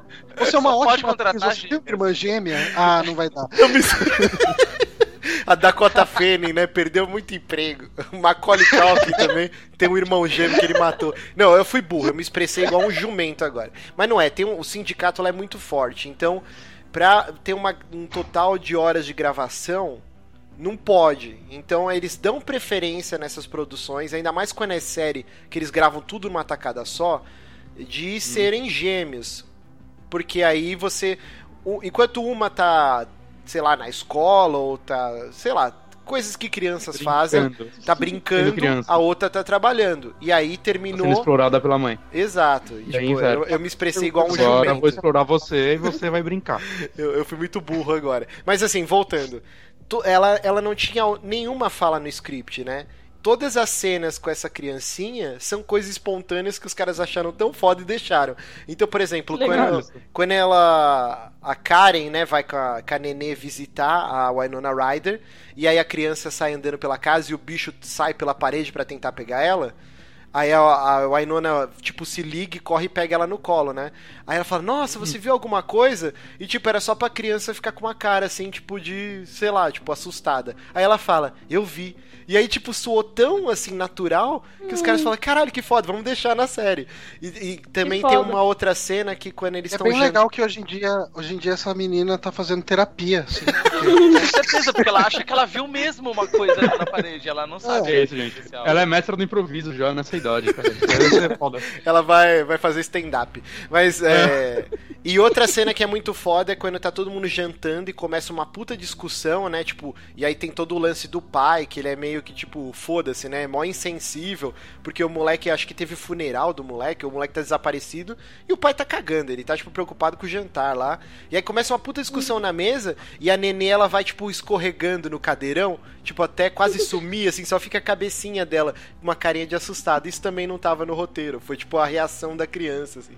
E eu achei muito foda isso, cara. Tipo, que, que do caralho. É, vamos lá Se então. no roteiro seria pior, né? Porque ia ser tipo um adulto puxando ela pelo pé. Aí sim era terapia. até ela cair. Vamos lá, antes da gente começar as teorias malucas então sobre o que, é o monstro, o que, é o Upside World, o que, que é que o governo estava trabalhando, blá blá blá. Vamos lá, rapidinho então, bate-bola. Pontos fortes e pontos fracos, se é que vocês acham que tem algum, dessa primeira temporada de Stranger Things, começando a nossa querida Mika. Hum, ó, vou começar por um ponto fraco que vai ser meio polêmico aqui. Mamilos! É... que eu achava que seria melhor se a série usasse um episódio por semana. Por mais que seja muito bom ver tudo ao mesmo tempo, assim, ao mesmo tempo não, né? Mas tudo de uma tacada só. É, eu acho que a série se beneficiaria muito se fosse um episódio por semana, porque todo mundo ia ficar discutindo mil teorias que nem Game of Thrones. Toda Concordo. semana as pessoas iriam ficar, meu Deus, o que, que vai acontecer? E acho que aumentaria muito o hype da série. Uhum. É, mas isso é uma discussão já, já... antiga, né? Todas as séries mas Netflix. Já tá acontecendo. Como assim? Tipo, agora tá todo mundo maluco com o final dela, que todo mundo viu no mesmo dia. E agora é um ano dessa loucura. Não, ainda, eu, eu ainda entendo, Bonetti. Deixou uma pontinha. Não, eu, eu, sinto, entendo, eu, sinto que essa conversa não vai durar um ano. Essa conversa já sumiu ah. e ela vai voltar quando tiver para estrear de novo a série. Porque, ó. Eu, eu concordo com a Mika. Eu, eu acho que se ela fosse semanal, a gente já tá, tipo assim, a gente já tá, sei lá, na segunda ou terceira semana dela, a gente já tá maluco teorizando que bicho que é aquilo, se é um alien, hum. se é alguma coisa, tipo, de outro mundo, enfim, de universo paralelo, etc, etc. Eu acho que, que, eu acho que a série se beneficiaria muito se fosse realmente semanal. Uhum. É, por exemplo, Mika, é. quanto tempo dura uma temporada do Game of Thrones? São dois, três meses? Dois meses e meio. Isso. E são esses dois meses e meio toda semana. É Twitter, é, Facebook ninguém se importa. Mas assim, é, é Twitter o tempo inteiro. E aí sempre aquela mesma punheta. Sim. Ai, chegou a galera de spoilers. Sempre é a mesma coisa. Mas a série ela tem então. essa cauda longa. Porque ninguém deixa o assunto morrer. É um monte de meme que é gerado. Eu realmente. É, toda acho... semana esse assunto ressurge, né? Aí Sim. nesse caso é, o assunto vai morrer em algum momento, assim. Vai sempre hum. ter gente começando a assistir, vai, mas assim, o assunto passa. E eu acho que se eles estendessem por oito semanas, por mais que eu fosse ficar muito aflita esperando os episódios saírem. eu acho que seria muito legal, porque é uma série que propicia esse tipo de discussão. Tem muita série que, tipo, tanto faz ser semanal ou não, porque não propicia teorias e não propicia, tipo, investigações sobre o universo uhum. da série, etc. Mas essa eu acho que se beneficiaria super disso. É, eu, eu, eu realmente não entendo, mas assim, eu acredito que os caras por trás lá da Netflix são muito mais inteligentes que a gente. E ah, aí, em trocentos brainstorms, eles descobriram que lançar tudo junto é melhor. Eu, eu também, eu, eu não concordo. Eu acho que você tá certa, Mika. Eu acho que você dá uma cauda longa pra série, é muito mais gente falando, é meme, pipocando e tal. Mas sei lá, é que pro Netflix. É. Também, né? Não, não, mas pro Netflix tá fazendo isso nova. desde que o Netflix uhum. começou as produções é porque é o modo que eles encontraram que. que Sim, é que o Netflix não precisa Mas... te prender semanalmente, ele precisa que você pague por mês. Então, você já pagou seu mês para ver essa série, para ele já, já tá valendo, saca? É, é, eles vão produzindo uhum. séries em massa agora e você vai continuar pagando porque se acabou essa série vai ter outra daqui a um mês. É Mas outra pegada. Acho, com Better né? É, é, que aí não é. Mas é que na produção só deles. É, então, é, sai na TV, na TV também. também. O, o Pânico também é. Passa na TV o Better Call Saul? Sim, sim. Passa. Ah, o tá. Pânico também, o Drink no Inferno também, essas séries é, ela produz junto com outra produtora, não é só dela, por isso que acontece essas coisas. É, os que saem a temporada completa são só produções Netflix, o original series, né, que eles falam. Mas, é... mas assim, eu concordo 100% com vocês, vocês estão certo, mas eu prefiro dessa forma, saca, meu? Uhum.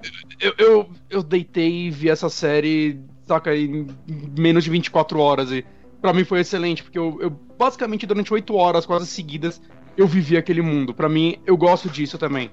Me agrada bastante, saca? Eu, odeio lidar com ansiedade. Eu odeio lidar com ansiedade. Vamos lá, Eric. Pontos fortes e pontos fracos. Cara, pontos fortes para mim, com certeza, foi a Eleven.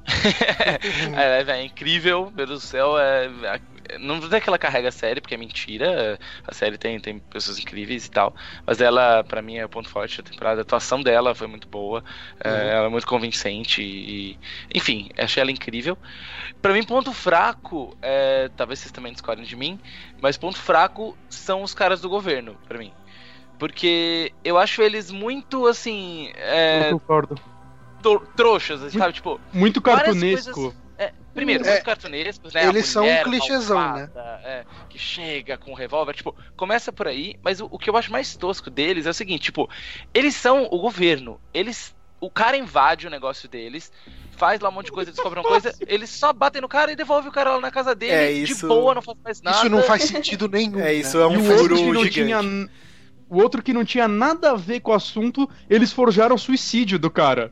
É, então, o cara não, não sabia de nada, ele só ligou pra assistente social e falou: oh, tem uma criança aqui, vem buscar. Ele não ia contar pra ninguém, não tinha nada, assim. Não, ele só ia assim- falar: oh, ser uma criança aí e eu salvei a vida dela. Ele ia ficar feliz. E com toda a é, história que o cara tá tem acontecer? da filha hum? que morreu, né, de, de leucemia, dele tipo, ser fato que todo mundo conhece, que ele era, tipo, meio putanheiro, ele pegava todas as mulheres da cidade, ele usava drogas e uhum. aspirina e o caralho a quatro pro governo forjar um suicídio era a coisa mais fácil do mundo. Tipo, Muito fácil. Uhum. Inclusive, eu achei que eles fossem tentar alguma coisa. Porque, os, mano, os caras forjam o corpo do menino, que era completamente desnecessário, era só deixar lá, sei lá, enfim. É, ele né, deixa sumido e foda-se, né? É, agora eles forjam isso e o cara que, que vai. É super fácil, aliás, invadir lá. Porque qualquer um vai lá com a porra de uma tesoura, corta e entra. E os caras só percebem quando eles já estão lá dentro fazendo. Não, mas calma, calma. Esse lance deles terem forjado o corpo, existe um motivo, né? Não, não, Até sim, então. É pra parar o papo. Sim, sim. É, não, porque ele, o xerife encontrou um pedaço de, de pano, né, de uma roupa num cano, que a única saída era dentro do complexo do governo. E a investigação chega lá, né? E aí eles é, forjam a encontrar o corpo justamente para parar. Não, beleza, encontrou o corpo, vocês não vão mais fuçar aqui. Então existe um motivo para eles terem forjado o corpo. Mas realmente Sim, mas... O, o lance do, do delegado, lá, do xerife, entrar tão facilmente no complexo, chegar lá uhum. na parte que deveria ser a parte mais guardada, tipo Silent Hill total lá com o portal pro, é. pra outra dimensão, o cara entra de boa, então, tipo... Cara, a, a verdade é que deve ser mais difícil entrar na igreja da cidade do que naquele complexo militar. É, cara, é mais difícil Não, e entrar outra... na casa deles do que entrar no complexo militar, sabe? Tipo, pro, pro, e, o, e a solução... E a solução deles no final também, quando vê que o delegado sabe de tudo, ele tá lá com a mãe. Ah, deixa eles entrar lá que o bicho cuida deles. Cara, mata esses dois, ninguém sabe que eles estão aí, pelo amor de Deus. Não, não, mas calma. Não é, aí se, tem... não é como se eles tivessem receio em matar alguém. Não, não, mas aí é porque ele barganhou e ele meio que vendeu a Eleven, né? Ele falou, ó, deixa a gente é, entrar sim. aqui no portal e eu te falo onde as crianças estão pra vocês pegarem a Eleven. Então assim... Ah, é, é, deixa, onde, onde ela tá? Ela tá ali, pá! Acabou. É, o que era a dificuldade. o, o, problema de pegar a Eleven não era encontrar a Eleven, era o poder que ela tem, né? Porque, uhum. sinceramente, não era muito difícil eles encontrarem as crianças ali, né? É, ele, o governo é muito. Esse, esse governo, cara, é o governo mais incompetente. É o governo mais incompetente do universo. Realmente, o Douglas levantou uma hipótese aqui. Eles eram do governo mesmo? Para mim, era uma empresa privada tipo Umbrella. E acho que ele é, tem razão, sim, porque era uma empresa de, de energia, né? Subsidiária uhum, do governo. Que é tipo o Ministério que é tipo da Energia. É, até porque eles têm interesse, estão envolvidos na, na, na, coisa de Guerra Fria, né? Depois a gente talvez fale sobre isso. Uhum. Mas eles, eles falam várias vezes que é o governo. E, e assim, o fato de ser empresa de energia é porque o governo que era responsável pela energia do local e tal. Uhum. Da prefeitura. Uhum. Vamos lá, Johnny. Seus pontos. Um, um, ponto aqui que a, que a Laís Ariely levantou, que eu. Isso foi uma coisa que me incomodou também enquanto estava assistindo a série os pais da Bárbara merecem o prêmio de piores pais do universo, cara. Porque, ele, ah, a filha ligam, sumiu. Né? Foda-se, cara. Tipo, a gente faz outra, né? Tipo, Ih, cara, mas ela não tava não ali? Você não vê preocupação nenhuma com a menina, cara. Nenhuma. É, é verdade. Isso, cara, isso me incomodou porque eu ficava esperando a qualquer momento. Não, ok, tipo, primeiro episódio deve achar. É, acha que tá com a, com a Nancy, né? Então, beleza. Aí passa um episódio, ninguém menciona mais. Daí passa mais episódio. Eu falei, ok, tipo, eu acho que o pessoal da série esqueceu a menina. Não, não, daí depois mostra a menina morta lá, a menina zoada. E assim, nesse intervalo, os pais ali da, da Bárbara cara, eles cagam pra filha deles, eu cara. Eu vou tentar ser advogado de Mas acham aqui. que ela fugiu, né, na verdade, então... Não, eu vou tentar ser advogado do diabo aqui. É o seguinte: a série ela tinha um tempo corrido para apresentar aquela história e já tinha três núcleos, né? Quais são os núcleos? Os adultos, que é o xerife, a Winona Ryder, aí tem o núcleo do meio que são os adolescentes, né? Que é a Nancy, o Steve, o esquisitinho lá que eu esqueci, o irmão do, do Will, o Jonathan. e aí e o Jonathan. E aí tem o núcleo das crianças. É, eles tinham oito episódios para desenvolver isso e terminar a história, porque a temporada ela termina, ela, ela encerra esse arco, né? Ela deixa alguns uhum. ganchos, mas as partes principais são fechadas. Isso eu achei bem satisfatório. E assim, uhum. deixa subentendido que os pais estão desesperados. Eles não precisam fazer igual no Game of Thrones e mostrar. É um spoiler agora. Mostrar um personagem que todo mundo achou que morreu e, e aparecem uns três episódios da última temporada mostrando o cara lá, fazendeiro, cortando lenha. Porque esse cara uhum. vai aparecer de novo, sei lá, na próxima temporada. Mas whatever se ele não tivesse aparecido, tipo. Então, assim, Sim. eles, eles não, não mostraram assim. os pais da, da Bárbara porque é isso, tipo. Que já está subentendido. Com eles, né? Não, já está cara, cara, mas assim, não precisava focar. Não, não precisava focar num, num drama deles, mas, cara, mostrar que eles estão pelo menos preocupados, e eu não senti isso. É, eu não, não, Mas, eu ah, não senti pessoal, necessário o, isso daí. O pessoal no chat tá reclamando que você não perguntou o ponto positivo da Mika. É, ela falou os dois, não falou? Não. a gente foi emendando aqui. Sou negativo. Então fala, Mas... ela, ela, odiou a série, todo odiou. mundo sabe disso. Ela só tem ponto Não, negativo. gente, eu amei a série, eu tô muito apaixonado por ela. É, um, é, tanto que até meu ponto positivo, meu ponto negativo era tipo como se fosse um ponto positivo, né? Porque eu falei, ah, seria melhor ser, só que tipo. é, mas o positivo eu gostei muito do cuidado que eles apresentaram esse mundo aí, que é uma coisa que eu não vejo em muitas séries. É, tem muita série que, tipo, você vê muito. Não pensam muito, sabe? Hum. E essa, por mais que tenha coisas, tipo, o governo principalmente ser caricato, etc., eu acho que eles têm um cuidado, as coisas têm motivo, os personagens têm motivação, as coisas são explicadinhas, e eu acho isso lindo, maravilhoso, que eu vejo e eu não fico, mas por que, que ele tá fazendo isso? Esse tipo de coisa, então eu já acho ótimo. Vamos lá, então, Bonatinho. Cara, acho que o ponto positivo, assim, que mais me pegou na série é que, assim como o Johnny, eu odeio atores mirins. e. Assim, isso não vale só para eles, mas é um elogio que eu dou pra Breaking Bad essa série é. isso ninguém... não vale só pra eles, eu odeio crianças no modo Eu odeio pessoas. Eu odeio pessoas, crianças e velhos. Mas, mas é um ponto positivo que eu dou pra Breaking Bad essa série é ninguém tá lá pela beleza, tá ligado? Eu acho que todo mundo trabalhou muito bem, todo mundo é, soube entrar no personagem de uma forma que você convence, me convenceu, assim, que aquelas pessoas são reais, né? Como eu disse no começo, eles parecem crianças e não atores.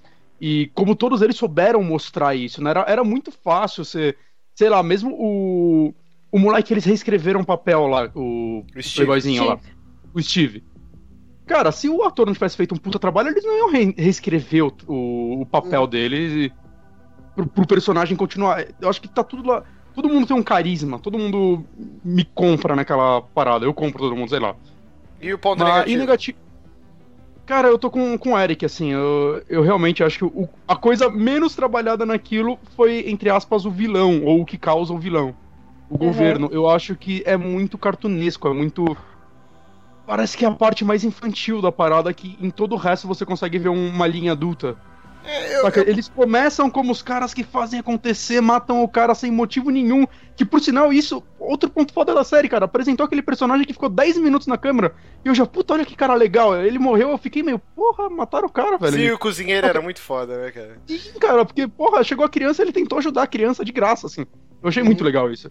E matam ele, o caralho, essa galera é perigosa, hein? E puta, sei lá, cara. Não... Parece que eles vão caindo a cada episódio. E... É, é, é, bastante inconsistente, né?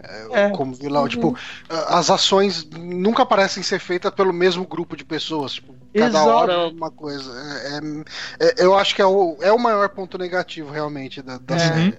Então, uhum. entrando aqui na minha parte dos prós e contras, eu também acho que realmente.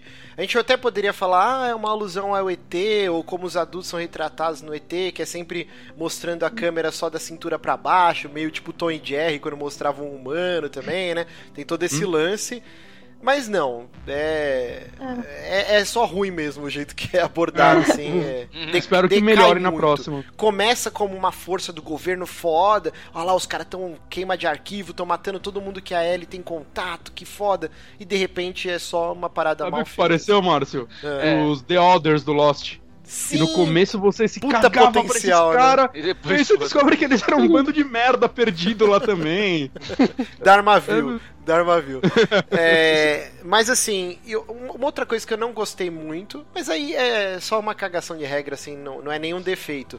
Mas eu acho que assim, a trama inteira ela gira em torno do sumiço do Will. E uhum. eu acho que é muito rápido como ele já some da série. Eu acho que não dá nem tempo de você criar uma empatia não. pelo personagem. Eu gostaria. É o mais... do primeiro episódio ou não? É no primeiro episódio. É no primeiro episódio. Mas é no final dele ou no meio? Não, não, não é até agora. antes de mostrar o, o a Os entrada créditos. da abertura é, da série, cara. Tipo, Acho que não tem Caralho. nem 20 minutos de Will. É, começa é, podia tipo... ter um Podia Pode. ter um episódio inteiro antes dele ser sequestrado só no final, né? Ele sumir só no final. É, eu acho, eu acho que, ele, ele poderia ser sequestrado no final ou na metade, assim. É que a, uhum. a, série já começa de noite, ele jogando RPG, já está no final da aventura e bababá. E aí ele sai e já, sei lá, nos primeiros 10 minutos ele já some. Eu acho que mas muito eu, rápido. Eu acho, mas eu gostei mas, disso. É, eu também. Eu acho que isso é positivo para você já ficar preso na série desde o começo. Você, cara, você começa a série pensando no que que tá acontecendo e querendo saber mais. Mas sabe, o, o lance é que acho que a série inteira tenta mostrar como ele era o paladino da equipe, saca? Ele era uhum. um bom menino, que todo mundo gostava dele. Eu gostaria de ter visto um pouco disso antes dele sumir. Exato. Saca? Uhum. Porque você só ouve falar, assim, no começo ele se sacrifica pelos amigos no RPG, ok. Mas uhum. você só ouve falar o quão legal ele era, mas eu gostaria de sentir isso, saca? Ver e puta, senti mais falta dele. Tudo bem que aí vai o, a mãe e o irmão deles fazem um ótimo trabalho em, caralho, eles são muito preocupados, então você fica. Puta, eles têm que achar esse menino por eles, assim, não, não é tanto uhum. pelo menino, mas é por eles. Saca? Essa família não pode ter essa perda. Mas, mas eu gostaria, assim, de conhecer esse personagem melhor. É, eu acho que poderia ser metade do episódio só para você conhecer esse personagem, aquela rotininha, saber que ele era uma parte bem importante do grupo. Não que a série fale nisso, eles fazem um ótimo trabalho em mostrar como esse moleque era querido, tal, tal, tal. Tanto eu no âmbito familiar que... quanto no, no, grupo de amigos. Mas eu acho que é eu muito acho que uma rápido. coisa que poderia ajudar mas é um recurso que não foi feito, não foi utilizado, era talvez ele tentar ajudar a Bárbara no, no mundo escuro lá e tal. Uhum. E, e, daí você ter essa impressão de que ele realmente tem esse senso de justiça, esse senso de querer ajudar tudo, mas acaba que eles nem se encontram, né? É, isso é não. estranho, né? Vocês não acham que, que isso é um pouquinho mais explorado também? Porque a Bárbara, ela tá lá na piscina, né? E aí você é apresentado que o monstro ele fareja sangue. Ela cortou uhum. o dedo na latinha, aí começa a cair sangue na piscina, o bicho vem, engole ela, ela acorda no Upside World, lá no Dark World. E aí uhum. o bicho já mata ela na piscina. E aí você fala, caraca, então como que o Will tá sobrevivendo todo esse tempo? E aí é tipo, mostra que ele tinha uma casinha, né? Tinha uma cabaninha de madeira na, perto da casa, que era o refúgio. sempre dele, foi né? muito bom em se esconder, né? Que é, Exato. Sim. Toda hora falam isso. Só que eu senti falta de mostrar ele fazendo, ele, ele se escondendo no Dark World. Porque hum. é meio jogado ah. isso na ah. série, assim. É, eu ah, gostei eu, que não mostrou que ele não. no Dark World nenhum é, momento. Eu também tipo, preferi. Eu, eu, gostei que, que não mostrava ele, a gente não sabia se ele tava bem, como que ele tava. Exato, ele, alimentava o mistério disso, cara. de como é essa parada. Eu, eu, eu senti mais urgência por não mostrar ele sobrevivendo lá. Sim, Saca? eu Porque também. Eu, cheguei a acreditar que ele poderia morrer também. E você não sabia nem se aquela coisa que tava falando com a mãe dele era ele ou não, né? Ficava Exato. essa dúvida. É. Será que é mesmo meu filho ele... ou o monstro tá se passando pelo meu filho ou algo assim, sabe? Ok. Tem hora que ela destrói a parede e você vê ele, mas. Vocês conseguiram me não. convencer, então. Beleza. Então não é mais um ponto fraco. Então vamos para o penúltimo bloquinho aqui. Vamos falar então as teorias, né? O que que, que, que era o monstro, o que, que era o Dark World, o que, que o governo estava trabalhando. Eu vi um pessoal especulando que o monstro era uma criação da própria mente da, da Eleven e que por isso que quando o monstro morre, ela morre junto. E eu, eu não comprei isso, não. Eu acho que realmente ela conseguiu atravessar para uma outra dimensão e quando ela toca na criatura, a criatura meio que eu não lembro qual filme, acho que é o Species, né? Que é a experiência aqui no Brasil, que os caras mandam uma hum. cápsula, né? Tipo, com as coordenadas da Terra. E aí, de, depois de trocentos anos, eles mandam um DNA. E aí os caras misturam e aí nasce aquela menina alienígena e tal.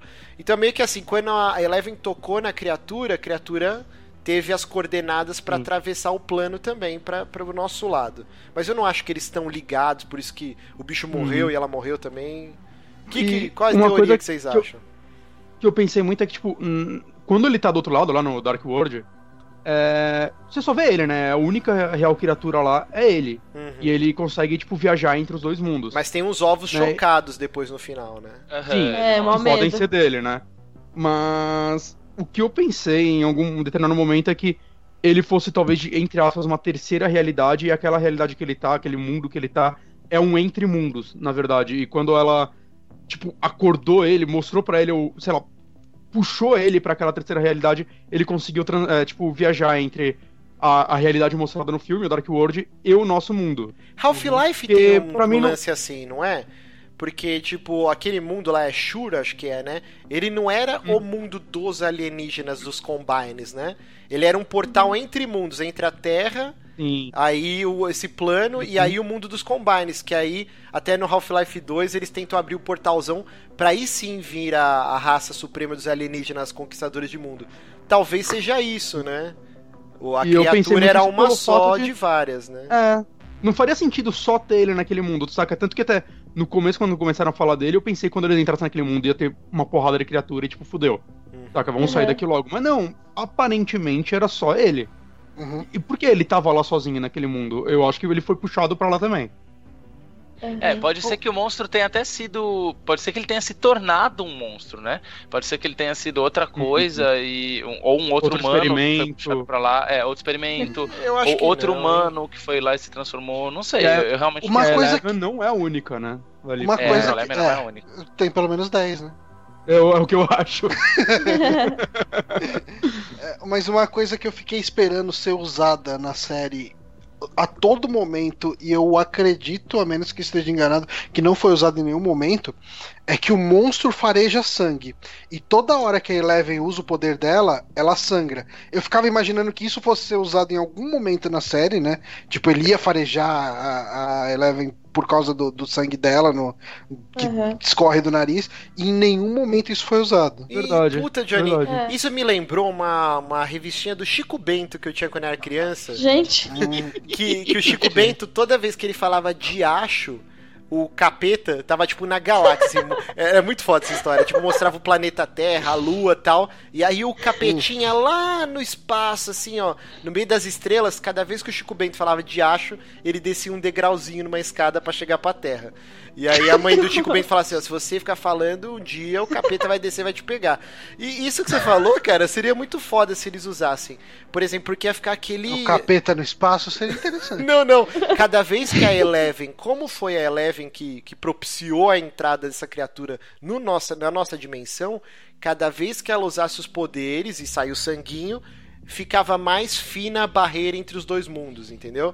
E aí uhum. fic, ficaria esse lance. Tipo Spawn, que ele tinha aquele medidor de poder. Tipo, sim, sim. Se a, uhum. a, Eleven tem que usar o poder, mas se ela usar, o bicho vai vir. Então seria um artefato de roteiro bem interessante para eles usarem mesmo. Bem, bem pensado aí. Boa ideia é, do Johnny. E, e Mika, suas teorias aí, o que, que você acha que era criatura? Cara, eu vi uma teoria esses dias de que a série toda era uma analogia para câncer, né? Que? É, Sempre tem é, a galera nossa. que dá uma viajada foda, né? Muito louco. Isso, Aí eu fiquei lendo a respeito, quer ver? Eu vou até abrir a teoria, mas enquanto isso, assim, eu não, não sei se eu concordo com ela, mas o que eu penso, assim, é que é realmente isso. Eu acho que são duas dimensões normais. É, e que a Eleven é o, a pessoa que tem esse poderzinho de ficar entre elas. Hum. É, só que assim, é, eu não entendi muito bem como que eles estavam, tipo, eles estavam querendo espionar os caras da União Soviética. Sim, sim, a, a gente nem falou, né? Uhum. É bastante abordado o lance da Guerra Fria, né? O, pro, o propósito uhum. da Eleven era meio que funcionar como se fosse um satélite, né? De... Isso, para espionar as conversas secretas deles. Exato. Só que aí eu não sei quando que eles pularam disso pra, tipo, pro monstro, assim. Hum. É, então, eu, o que eu lá, entendi é assim. É, eles estavam testando nessas câmeras de imersão, né? Que ela ficava dentro da água tal, que ampliava uhum. os poderes dela. E que até uma hora ela consegue ouvir uma, uma conversa entre um, um oficial russo, né? Tipo, traçando uhum. planos de ataque e tal. E só que assim, esse lance de imersão ampliava tantos poderes que em algum momento ela conseguiu ultrapassar, né? Tipo, o lance continental, que era o intuito dela, né? E ela conseguiu ultrapassar por uma outra barreira. E aí ela encontrou essa criatura. Foi ao, ao uhum. acaso, né?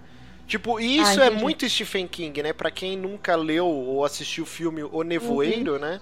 É uhum. É justamente uhum. isso. É um, é um plano do governo que chama Ponta de Flecha, onde eles estão tentando lance de portais, e aí sem querer eles abrem um portal e vem um monte de criatura e dizima a cidade inteira, né? O mundo inteiro, né?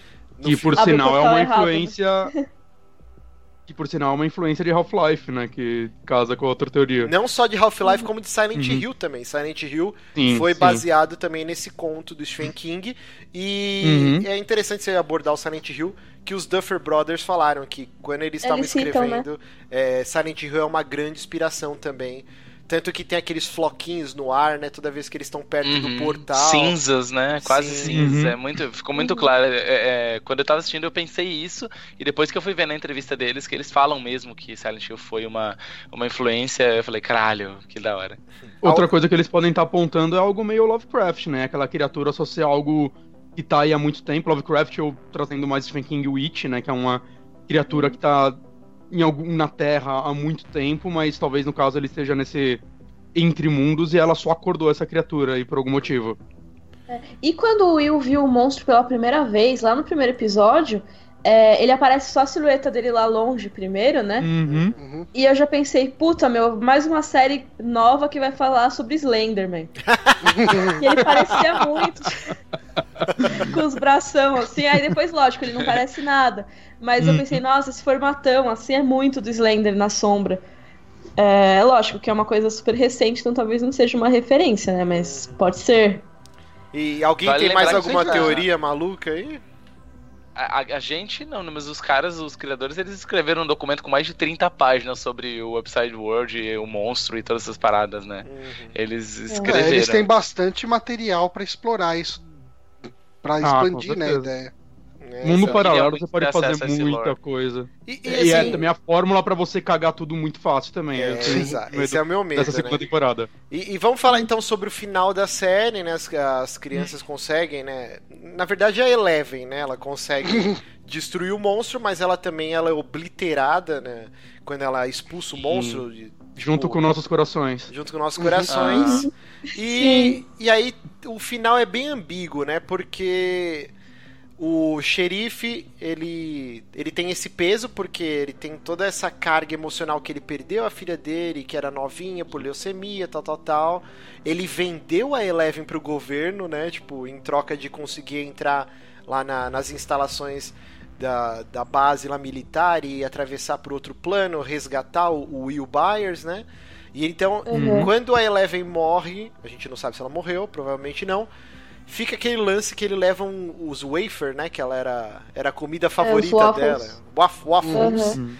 E aí, uhum. numa caixinha, né? E aí todo mundo, que porra é essa, né? Tipo, que ele levou lá pra ela. E outra coisa também que Sim. termina bem ambíguo, o Will Byers, ele tá lá na ceia de Natal, aí ele começa a tossir, vai no banheiro e cospe, tipo uma, um, um velho, uma, uma, larva, uma lesma, né? E ele vê o Dark World por um tempo também, Sim, né? Sim, tipo... Uhum. E sensacional esse momento, né, gente? Muito bem Sim. feito. Do caralho, Essa cena é muito bem muito, feita. Muito contos da cripta, né? Porque dá a impressão que tá tudo bem, daí no final não está, né? Tipo... Uhum. Ele saiu do Dark World e o Dark World não saiu dele, tá ligado? Essa, essa parte é muito legal e muito Silent Hills também, justamente por estar no uhum. banheiro, né? Tipo, e de repente mudar completamente, assim. É bem legal essa cena. E ele tá escondendo isso dos outros, né? Que ele volta pra família dele, ah, só, só fui lá, sei lá, cuspir. E é a mesma lesma que tava na boca da Bárbara, né? Quando ela, eles encontram uhum. o cadáver dela, tem um verme andando.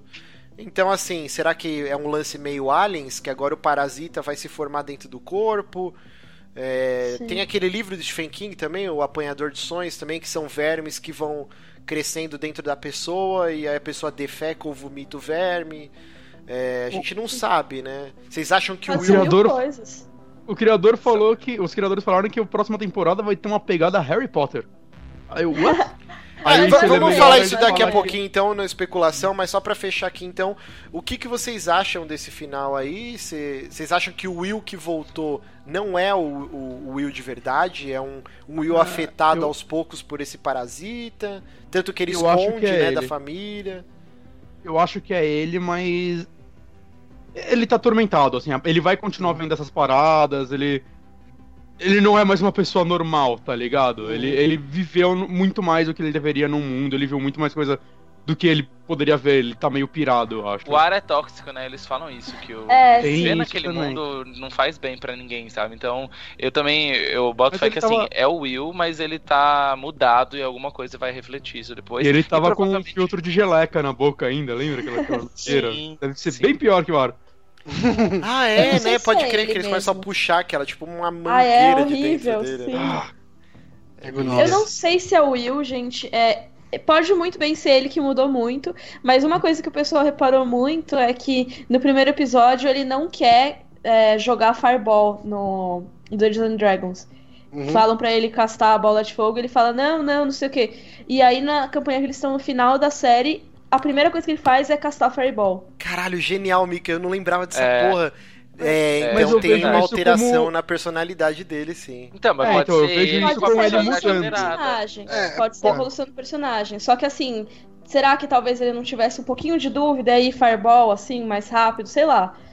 É, eu é, achei meio ou pode ser Ou pode ser um lance até do trauma, né? Pô, não dei Fireball, morreu todo mundo. Vou dar Fireball agora, pô. Não, eu diria é. que, que é um lance. Eu, eu tô com a Mika e eu acho que é algo bizarro. Porque a série começa com uma partida de Dungeons Dragons e termina com a partida de Dungeons Dragons, né? É o elo que se uhum. fecha aí. E no começo é. Tudo que é construído na série, inclusive pelos desenhos que ele fazia, né? O Will desenhava bem até era tipo que ele sempre relutava nesse lance da Fireball, uhum. ele era meio que, o Neo Bonatti falou, o paladino do grupo tal. E aí no final é, ele, ele sente... é o Will sábio, né, o personagem, ele, ele pesa é, muito as decisões dele. Exatamente, e aí no final ele tipo, não, Fireball, explode porra toda. É uma mudança na personalidade, então é sinal que aquele verme, ou se é um, hum. ou se são vários, né, eles estão alterando eles. Meu Deus do céu! Muitas teorias. Ou o cara o criador falou que a próxima temporada vai ser Harry Potter e, tipo, tem aquela magia, né? Que você fica cuspindo verme. Meu, bom, já que o Bonatti ele quer de qualquer jeito falar disso, então vamos lá, Bonatti. O que, que os irmãos Duffer falaram? Que, que é Harry Potter. Pronto. não, não, mas é, é, meio, tipo, na hora que eu olhei, eu, eu até pensei, ok, a, a, próxima temporada então vai ser outra história, eles vai vão ser Hogwarts, uma coisa nova. Hogwarts. É, mas o que ele quis dizer é que eles querem acompanhar o crescimento dessas crianças ano após ano, né? O que leva a crer que vão, vão ser várias temporadas, mostrar eles virarem adolescentes e tudo mais. Uhum. O que é interessante, mas eu tenho um medo dessa história tão legal se alongar e cagar tudo, cara. É, então vamos explicar esse lance do Harry Potter antes que o pessoal pire. Não, não vai ter magia, eles vão ter varinha, é. o cara é quatro. É, é só o lance do Harry Potter, que, que é um negócio que, que eu acho que é a grande paixão de todo mundo que leu, principalmente quem leu Harry Potter na época, né? Que é uhum. você crescer com os personagens. Então, era como se fosse um ano escolar, você tirava férias até a, a J.K. Rowling escrever outro livro e de repente esses amigos estavam de volta na sua vida, né? E aí você acompanhava as estações do ano, o bailinho. Toda vez que chegava um novo livro do Harry Potter na minha mão, eu sabia que algumas coisas iriam acontecer. Ia ter o baile, pô, será que ele vai conseguir dançar cachorro? Ou vai acontecer. Eram coisas que eu já sabia que iriam acontecer porque são coisas da uhum. vida. E quando. Quadribol. É, o, o, torneio de quadribol. Tipo, eram coisas que, que iriam se repetir. Então acho que quando os irmãos Duffer falam isso, que eles querem essa vibe uhum. Harry Potter, é porque a gente vai acompanhar a vida dessas crianças aí, os vai ritos ter de muito D&D na parada. E assim, essa molecada vai crescer muito nos próximos dois anos. Sim, sim. Assim, ah, eles vão esticar. O próprio. Uma das curiosidades lá que tinha, eu posso estar enganado aqui, mas se não me engano, o Gaten Matarazzo, né, que faz o Dustin, Uh, geralmente quando eles filmam, né, a pessoa depois precisa regravar a voz, né, em, em cima de algumas cenas. E uhum. assim, mudou tanto a voz durante o processo de gravação que ficou estranho na hora de gravar, sabe? Tipo, de, de regravar a própria voz dele, sabe? Porque uhum. mudou durante o processo de gravação da série. Sim, sim. É, é... Então é isso do Harry Potter. Vamos lá então, vocês acham que tinha que ter uma segunda temporada? O que vocês esperam dessa segunda temporada? Começando aqui com a Mika. Cara, eu acho que tem que ter uma segunda temporada sim. Eu vejo muita gente falando que seria melhor se fosse uma história completamente nova. Estilo, sei lá, American Horror Story, True Detective, Horror Story né? que eles pegam. Antologias, é, né? exato. Que eles pegam e concluem, fecham uma história numa temporada e aí eu não sei. É, eu acho que seria legal ter uma nova história, mas ao mesmo tempo eu quero muito saber o que, que são esses ganchos que eles deixaram. Eles falaram que eles têm é. muito a explorar do Upside Down, então se eles têm toda essa coisa, se eles criaram todo esse mundo, eu gostaria de ver mais sobre ele. Vamos lá, Eric. Ah, Cara, eu penso a mesma coisa, assim, eu fiquei bem dividido quando, antes da série acabar, pouco antes da série acabar, assim, antes de eu ver o último episódio que eu vi em seguida, eu ficava achando que, como seria legal eles fazerem várias temporadas com histórias diferentes. Mas eu gostei do, do cliffhanger que ficou, assim, de uma temporada para outra, desse negócio da Eleven ter sumido ou não, né, e, e do Will com o verminho no, no, estômago. Então eu acho assim, as crianças são muito boas, o roteiro é muito bom, o, os personagens são muito bons para você desperdiçar e dropar e fazer uma coisa nova e deixar eles de lado. Então eu, eu gostei da ideia de que a história vai continuar assim. É, para mim, o mundo ideal seria se eles fizessem Stranger Things 2 e Stranger Things, sei lá. Miami. o spin-off. Nossa, super apoio. Pronto, pronto, daí tá perfeito. É, eu, eu sinto que a segunda temporada tem bastante potencial acompanhando a história a partir do momento que ela parou, né? Eles até falam que é, essa segunda temporada ela vai ter menos cara de uma segunda temporada e mais de uma continuação orgânica da série mesmo, assim, tipo, uhum. tipo, como se uhum. fosse tudo uma coisa só. Uh, eu, eu acredito que existe um potencial muito grande, porque assim, se eles fizerem direito, é bem provável que não tenha o governo no meio, é. porque o, o, o Will pode ser um grande vilão.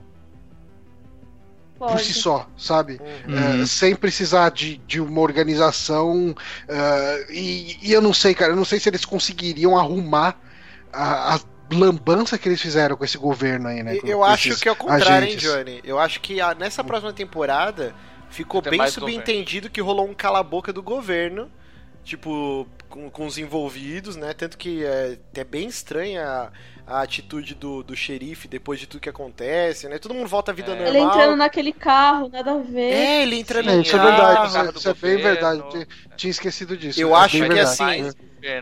A gente falei, tinha. Tipo, falei é, merda. Tipo a equipe dos trapalhões no governo e agora vai ter uns malucos foda, assim, tipo, vi, uhum. vigiando, tipo, as ligações, vigiando as famílias, e aí vai estar tá, é, é, desenrolando esse lance com o Will, só que o governo toda hora em cima deles. Eu acho que vai ser mais ou menos o modus operandi aí da, da próxima temporada. Sim, eu, eu acho que assim, tipo, quando acabou a série, eu fiquei um misto, tipo, se não tiver a próxima temporada, eu estaria satisfeito, saca? Eu acho, eu, eu acho que o final é aberto, mas o arco em si, o principal, foi fechado. Sim, Sim com mas... certeza. Mas se for ter outra, cara, ah, traga eles de volta, né? Foda-se. Fazer o quê? Traz essa galerinha aí, eu quero, agora. Pelo menos eu quero ver o que, que, que tá acontecendo. Uhum. Mas eu tenho muito medo, como eu falei, cara, essa parada de dimensões paralelas, mistérios, caralho, é, é a fórmula de dar merda tão fácil. Mas tão fácil, assim. Ah, mas são 50-50, né, Bonatti? Sim, sim, é, sim. 50-50. É... Eu, eu, sei, meu, então, meu medo tá aí. Só pra encerrar, eu, eu, acho assim, quando eu terminei de assistir, eu falei, ok, eu não quero uma segunda temporada.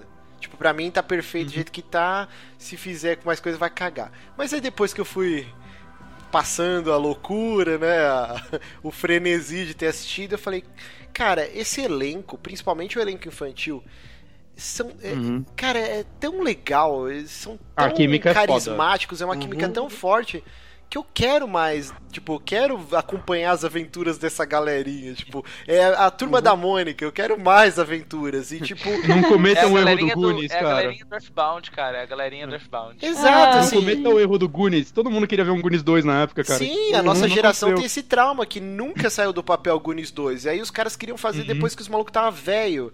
E tipo, volta e meia aparecia a foto do elenco reunido e mesmo assim não rolou, né? Então não uhum. façam isso com a gente, que bom que vai ter segunda temporada. E, cara, tem tudo para dar certo. A, a, internet abraçou, tipo, que nem a Mika falou, tem vídeo lá da, da Miri Bob lá agradecendo os fãs brasileiros e tal. Todo lugar só se fala uhum. dessa porra. É um sucesso mundial, cara. Então o Netflix seria louco se eles não fizessem uma segunda temporada, e terceira, uhum. e quarta, e até continuar bom, né? Eu, eu, eu amei a série. Então vamos para as considerações finais. Já estamos aqui há quase duas horas falando de Stranger Things. Queria agradecer todo mundo que acompanhou aqui o chat ao vivo aqui. A gente ajudou bastante. Tem muita coisa que o pessoal falou aqui para ajudar na pauta. Agradecer também a presença dos nossos queridos Eric Santos, Miriam Castro, mais conhecido como Mikan. Então vamos lá, Mika, considerações finais.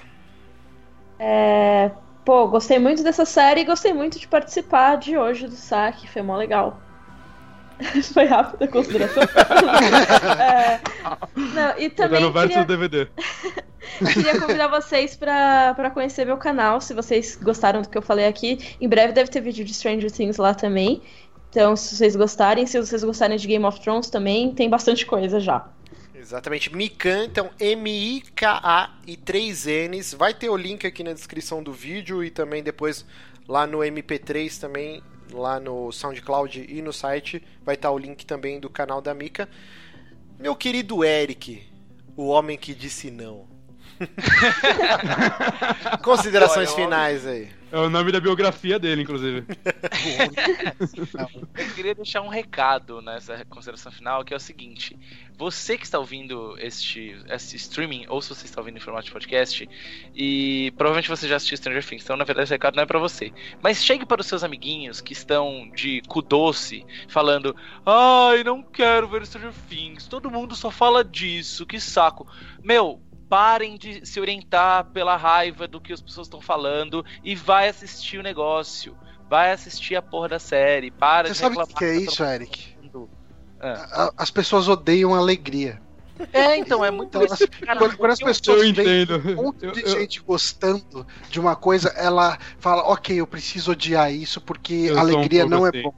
Alegria me faz mal um pouco, eu tenho alergia. É, Pipoca um é, pouco os negócios em mim que eu vi gente puta, assim, que eu fiquei puto falando, ah, não vou assistir porque você tá falando disso, que saco, deve ser ruim. Tipo, pelo amor de Deus, é, parem com isso e assistam e convençam seus amigos a assistirem e, e para com isso. Amarra seu amiguinho numa poltrona, bota pra passar na TV e obriga ele a assistir pelo menos dois episódios que depois ele não vai conseguir parar. Não, mas então, Eric, assim, não era assim com Breaking Bad, Eric? Não era você ou não? Eu? Eu? É? Ah... não, mas assim, ó, as pessoas têm o direito de não gostar também. Eu, eu vi pessoas Ei. no Twitter lá, não. tipo, falando e apresentando é alguns pontos. Não, eu acho que não, não tem é direito, não. Meu problema é com quem quer assistir. Meu problema é com quem não quer assistir, e não porque não gosta da temática ou porque não gostou de alguma coisa. É com quem não quer assistir só porque as pessoas estão falando. Por... É, só pra ser o diferentão, né? É, ah, é. só eu não, não vou assistir Stranger Things. Ah, meu, vai. Pelo amor de Deus, né? Mas é então, isso. esse é meu recado. E, e faz o jabezinho de novo aí, Eric. Muito bem, muito bem. Para quem não ouviu no começo e ainda quiser me ouvir em outros lugares, além dos Pramibos, para o site para o qual eu disse não, né? Mas eu sempre digo sim quando eles me convidam, porque eu adoro gravar com esses lindos. E eles também estão presentes lá no overkill.com.br, né? Tem vários episódios com, com o Márcio, com o Johnny. Bonatti ainda não gravou, né, Bonatti? Agora eu gravei um de Zelda. Ah, é o verdade. Mas, é, uhum. mas não é uma participação com muitas pessoas, tem que ser um especial, só você. Eu aceito o especial. Quando um sobre eu, inclusive. Vocês podiam gravar um overkill sobre o Bonatti. Sobre o Bonatti. Exato. Vai ser bom que você vai ser curto. Vai ter que digitar www.overkill.com.br tem 80 episódios lá no backlog. Episódios novos por enquanto não estão saindo, mas a qualquer momento podem sair, então confiram lá. Muito bem. Bonatinho, considerações finais aí. Cara, essa série foi provavelmente uma sei lá, a maior surpresa em séries que eu tive esse ano. Por mais que quando eu vi o trailer eu já tinha gostado dela, eu não pensei que eu fosse gostar tanto dela. É, eu tenho amigos fora da internet, é incrível isso, que não costumam conversar muito sobre séries. Eles ou só veem séries de ação ou não se importam muito. E, cara, é impressionante a quantidade de pessoas que tá vindo falar comigo, assim, sobre essa série que eu nem recomendei ela porque, ah, ele não vai curtir. Saca? E uhum. até agora eu não vi ninguém criticando ela. Ninguém veio mexer, mexer o saco. Ah, não, você tá supervalorizando ela. Porque é uma série que, eu não sei, ela tem algo especial. Ela, ela é leve, entre aspas. Ela tem um, uma trama, um mistério que vai te prender, mas ao mesmo tempo ela é leve, assim. Ela, você consegue deitar e ver em um dia que nem eu fiz, se você quiser. Uhum. Ela, não é aquela série que você acaba ela e você, puta, eu preciso pensar o resto do meu dia sobre esse episódio, eu não consigo fazer mais nada. E eu acho que tá faltando isso um pouco. A maioria das séries são muito pesadas. E, cara, vejam, vejam. É, é só o que eu falo. É, quem tá ouvindo isso já viu, ou cometeu o erro e tomou spoiler pra caralho, sinto muito. Mas façam, façam o que o Eric falou e recomendem pros seus amiguinhos se vocês não cometeram um erro. Vamos lá. Eu concordo com você. É, eu tenho dois fracos. Assim, uh, um são filmes de Buddy Cop Eu sou puta dessas merda. Assim, eu sou. Se você me traz um filminho desses, assim, pode ser o pior filme possível. Tipo aquele do. com o. o, o The, Bruce Willis. The Dudge uhum. lá, o, como que é o nome? O cara que faz. Out. Esse filme é uma merda, duvido você gostar. O, o cara que faz Lebowski. Puta, é, é, é, Bill, não é o Bill Esqueci, Pullman, não. cara, eu sempre confundo. Enfim, ele fez é, um whatever. buddy cop, ele fez um buddy cop que os caras levavam espíritos pro outro mundo. Era um, cara, é, é, era ruim, cara, mas só o fato de bom. ser, só o fato de ser buddy cop eu curti, sabe? Tipo, eu, eu hum. sou fanático por buddy cop, adoro. E filmes tipo Goonies, crianças tipo em situações perigosas e um grupinho unido que supera tudo cara é, então, assim. Ele tá. Esse filme tava ali na, na, Assim, ele me trouxe de volta aquela coisa que eu amo, que é estilo Goonies, e misturando com coisas que eu aprendi a gostar na minha vida pós Drink and Play Super Amigos, né? Que é essa parada mais Stephen King, né? Ele, ele bebe muito de Stephen King. Então. Hum Cara, eu amei a série, eu tô louco pra, um, pra uma segunda temporada, tô preparado para ela e vamos ficar órfão aí um tempinho esperando, mas enfim. Ver tudo aquelas. Uh, todos os enlatados da Marvel que o Netflix empurrar no meio tempo aí, que eu, que eu também sou um verme disso. Exatamente. Gente, então, muitíssimo obrigado de novo, Eric Miriam. Muitíssimo obrigado pela participação. Muito obrigado a todo mundo que acompanhou esse streaming aqui. A gente bateu recordes aqui no, no canal, muita gente assistindo aqui, comentando, o chat estava em frenesi. Muito foda. Se você não conhecia os Super Amigos e caiu aqui de gaiato, veio pelo convite da, da Mika ou do Eric, se inscreva no canal, tem muito conteúdo foda aí. Toda semana a gente está lançando podcast, fazendo live e o cacete A4. Então se inscreva no canal. Se você quer que o Super Amigos continue firme e forte, a gente tem um Patreon, que é o Pantro. É o é o Pantro. Pantro. Pantro.thundercats.com. É patreon.com/barra superamigos. Cara, um dólar por mês. Você nos ajuda a continuar produzindo conteúdo, porque site gasta dinheiro. A gente gasta muito dinheiro para fazer essas coisas inclusive para comprar joguinho, para falar. Então, nos ajude. Um dólar, você tem acesso ao nosso grupo secreto no Facebook, ao nosso grupo fechado lá no Telegram e tá mantendo o site vivo aí. Então, de novo, muitíssimo obrigado e vamos ficando por aqui e até o próximo programa. Tchau. Beijo no cérebro. Beijo. Tchau, obrigado. Tchau.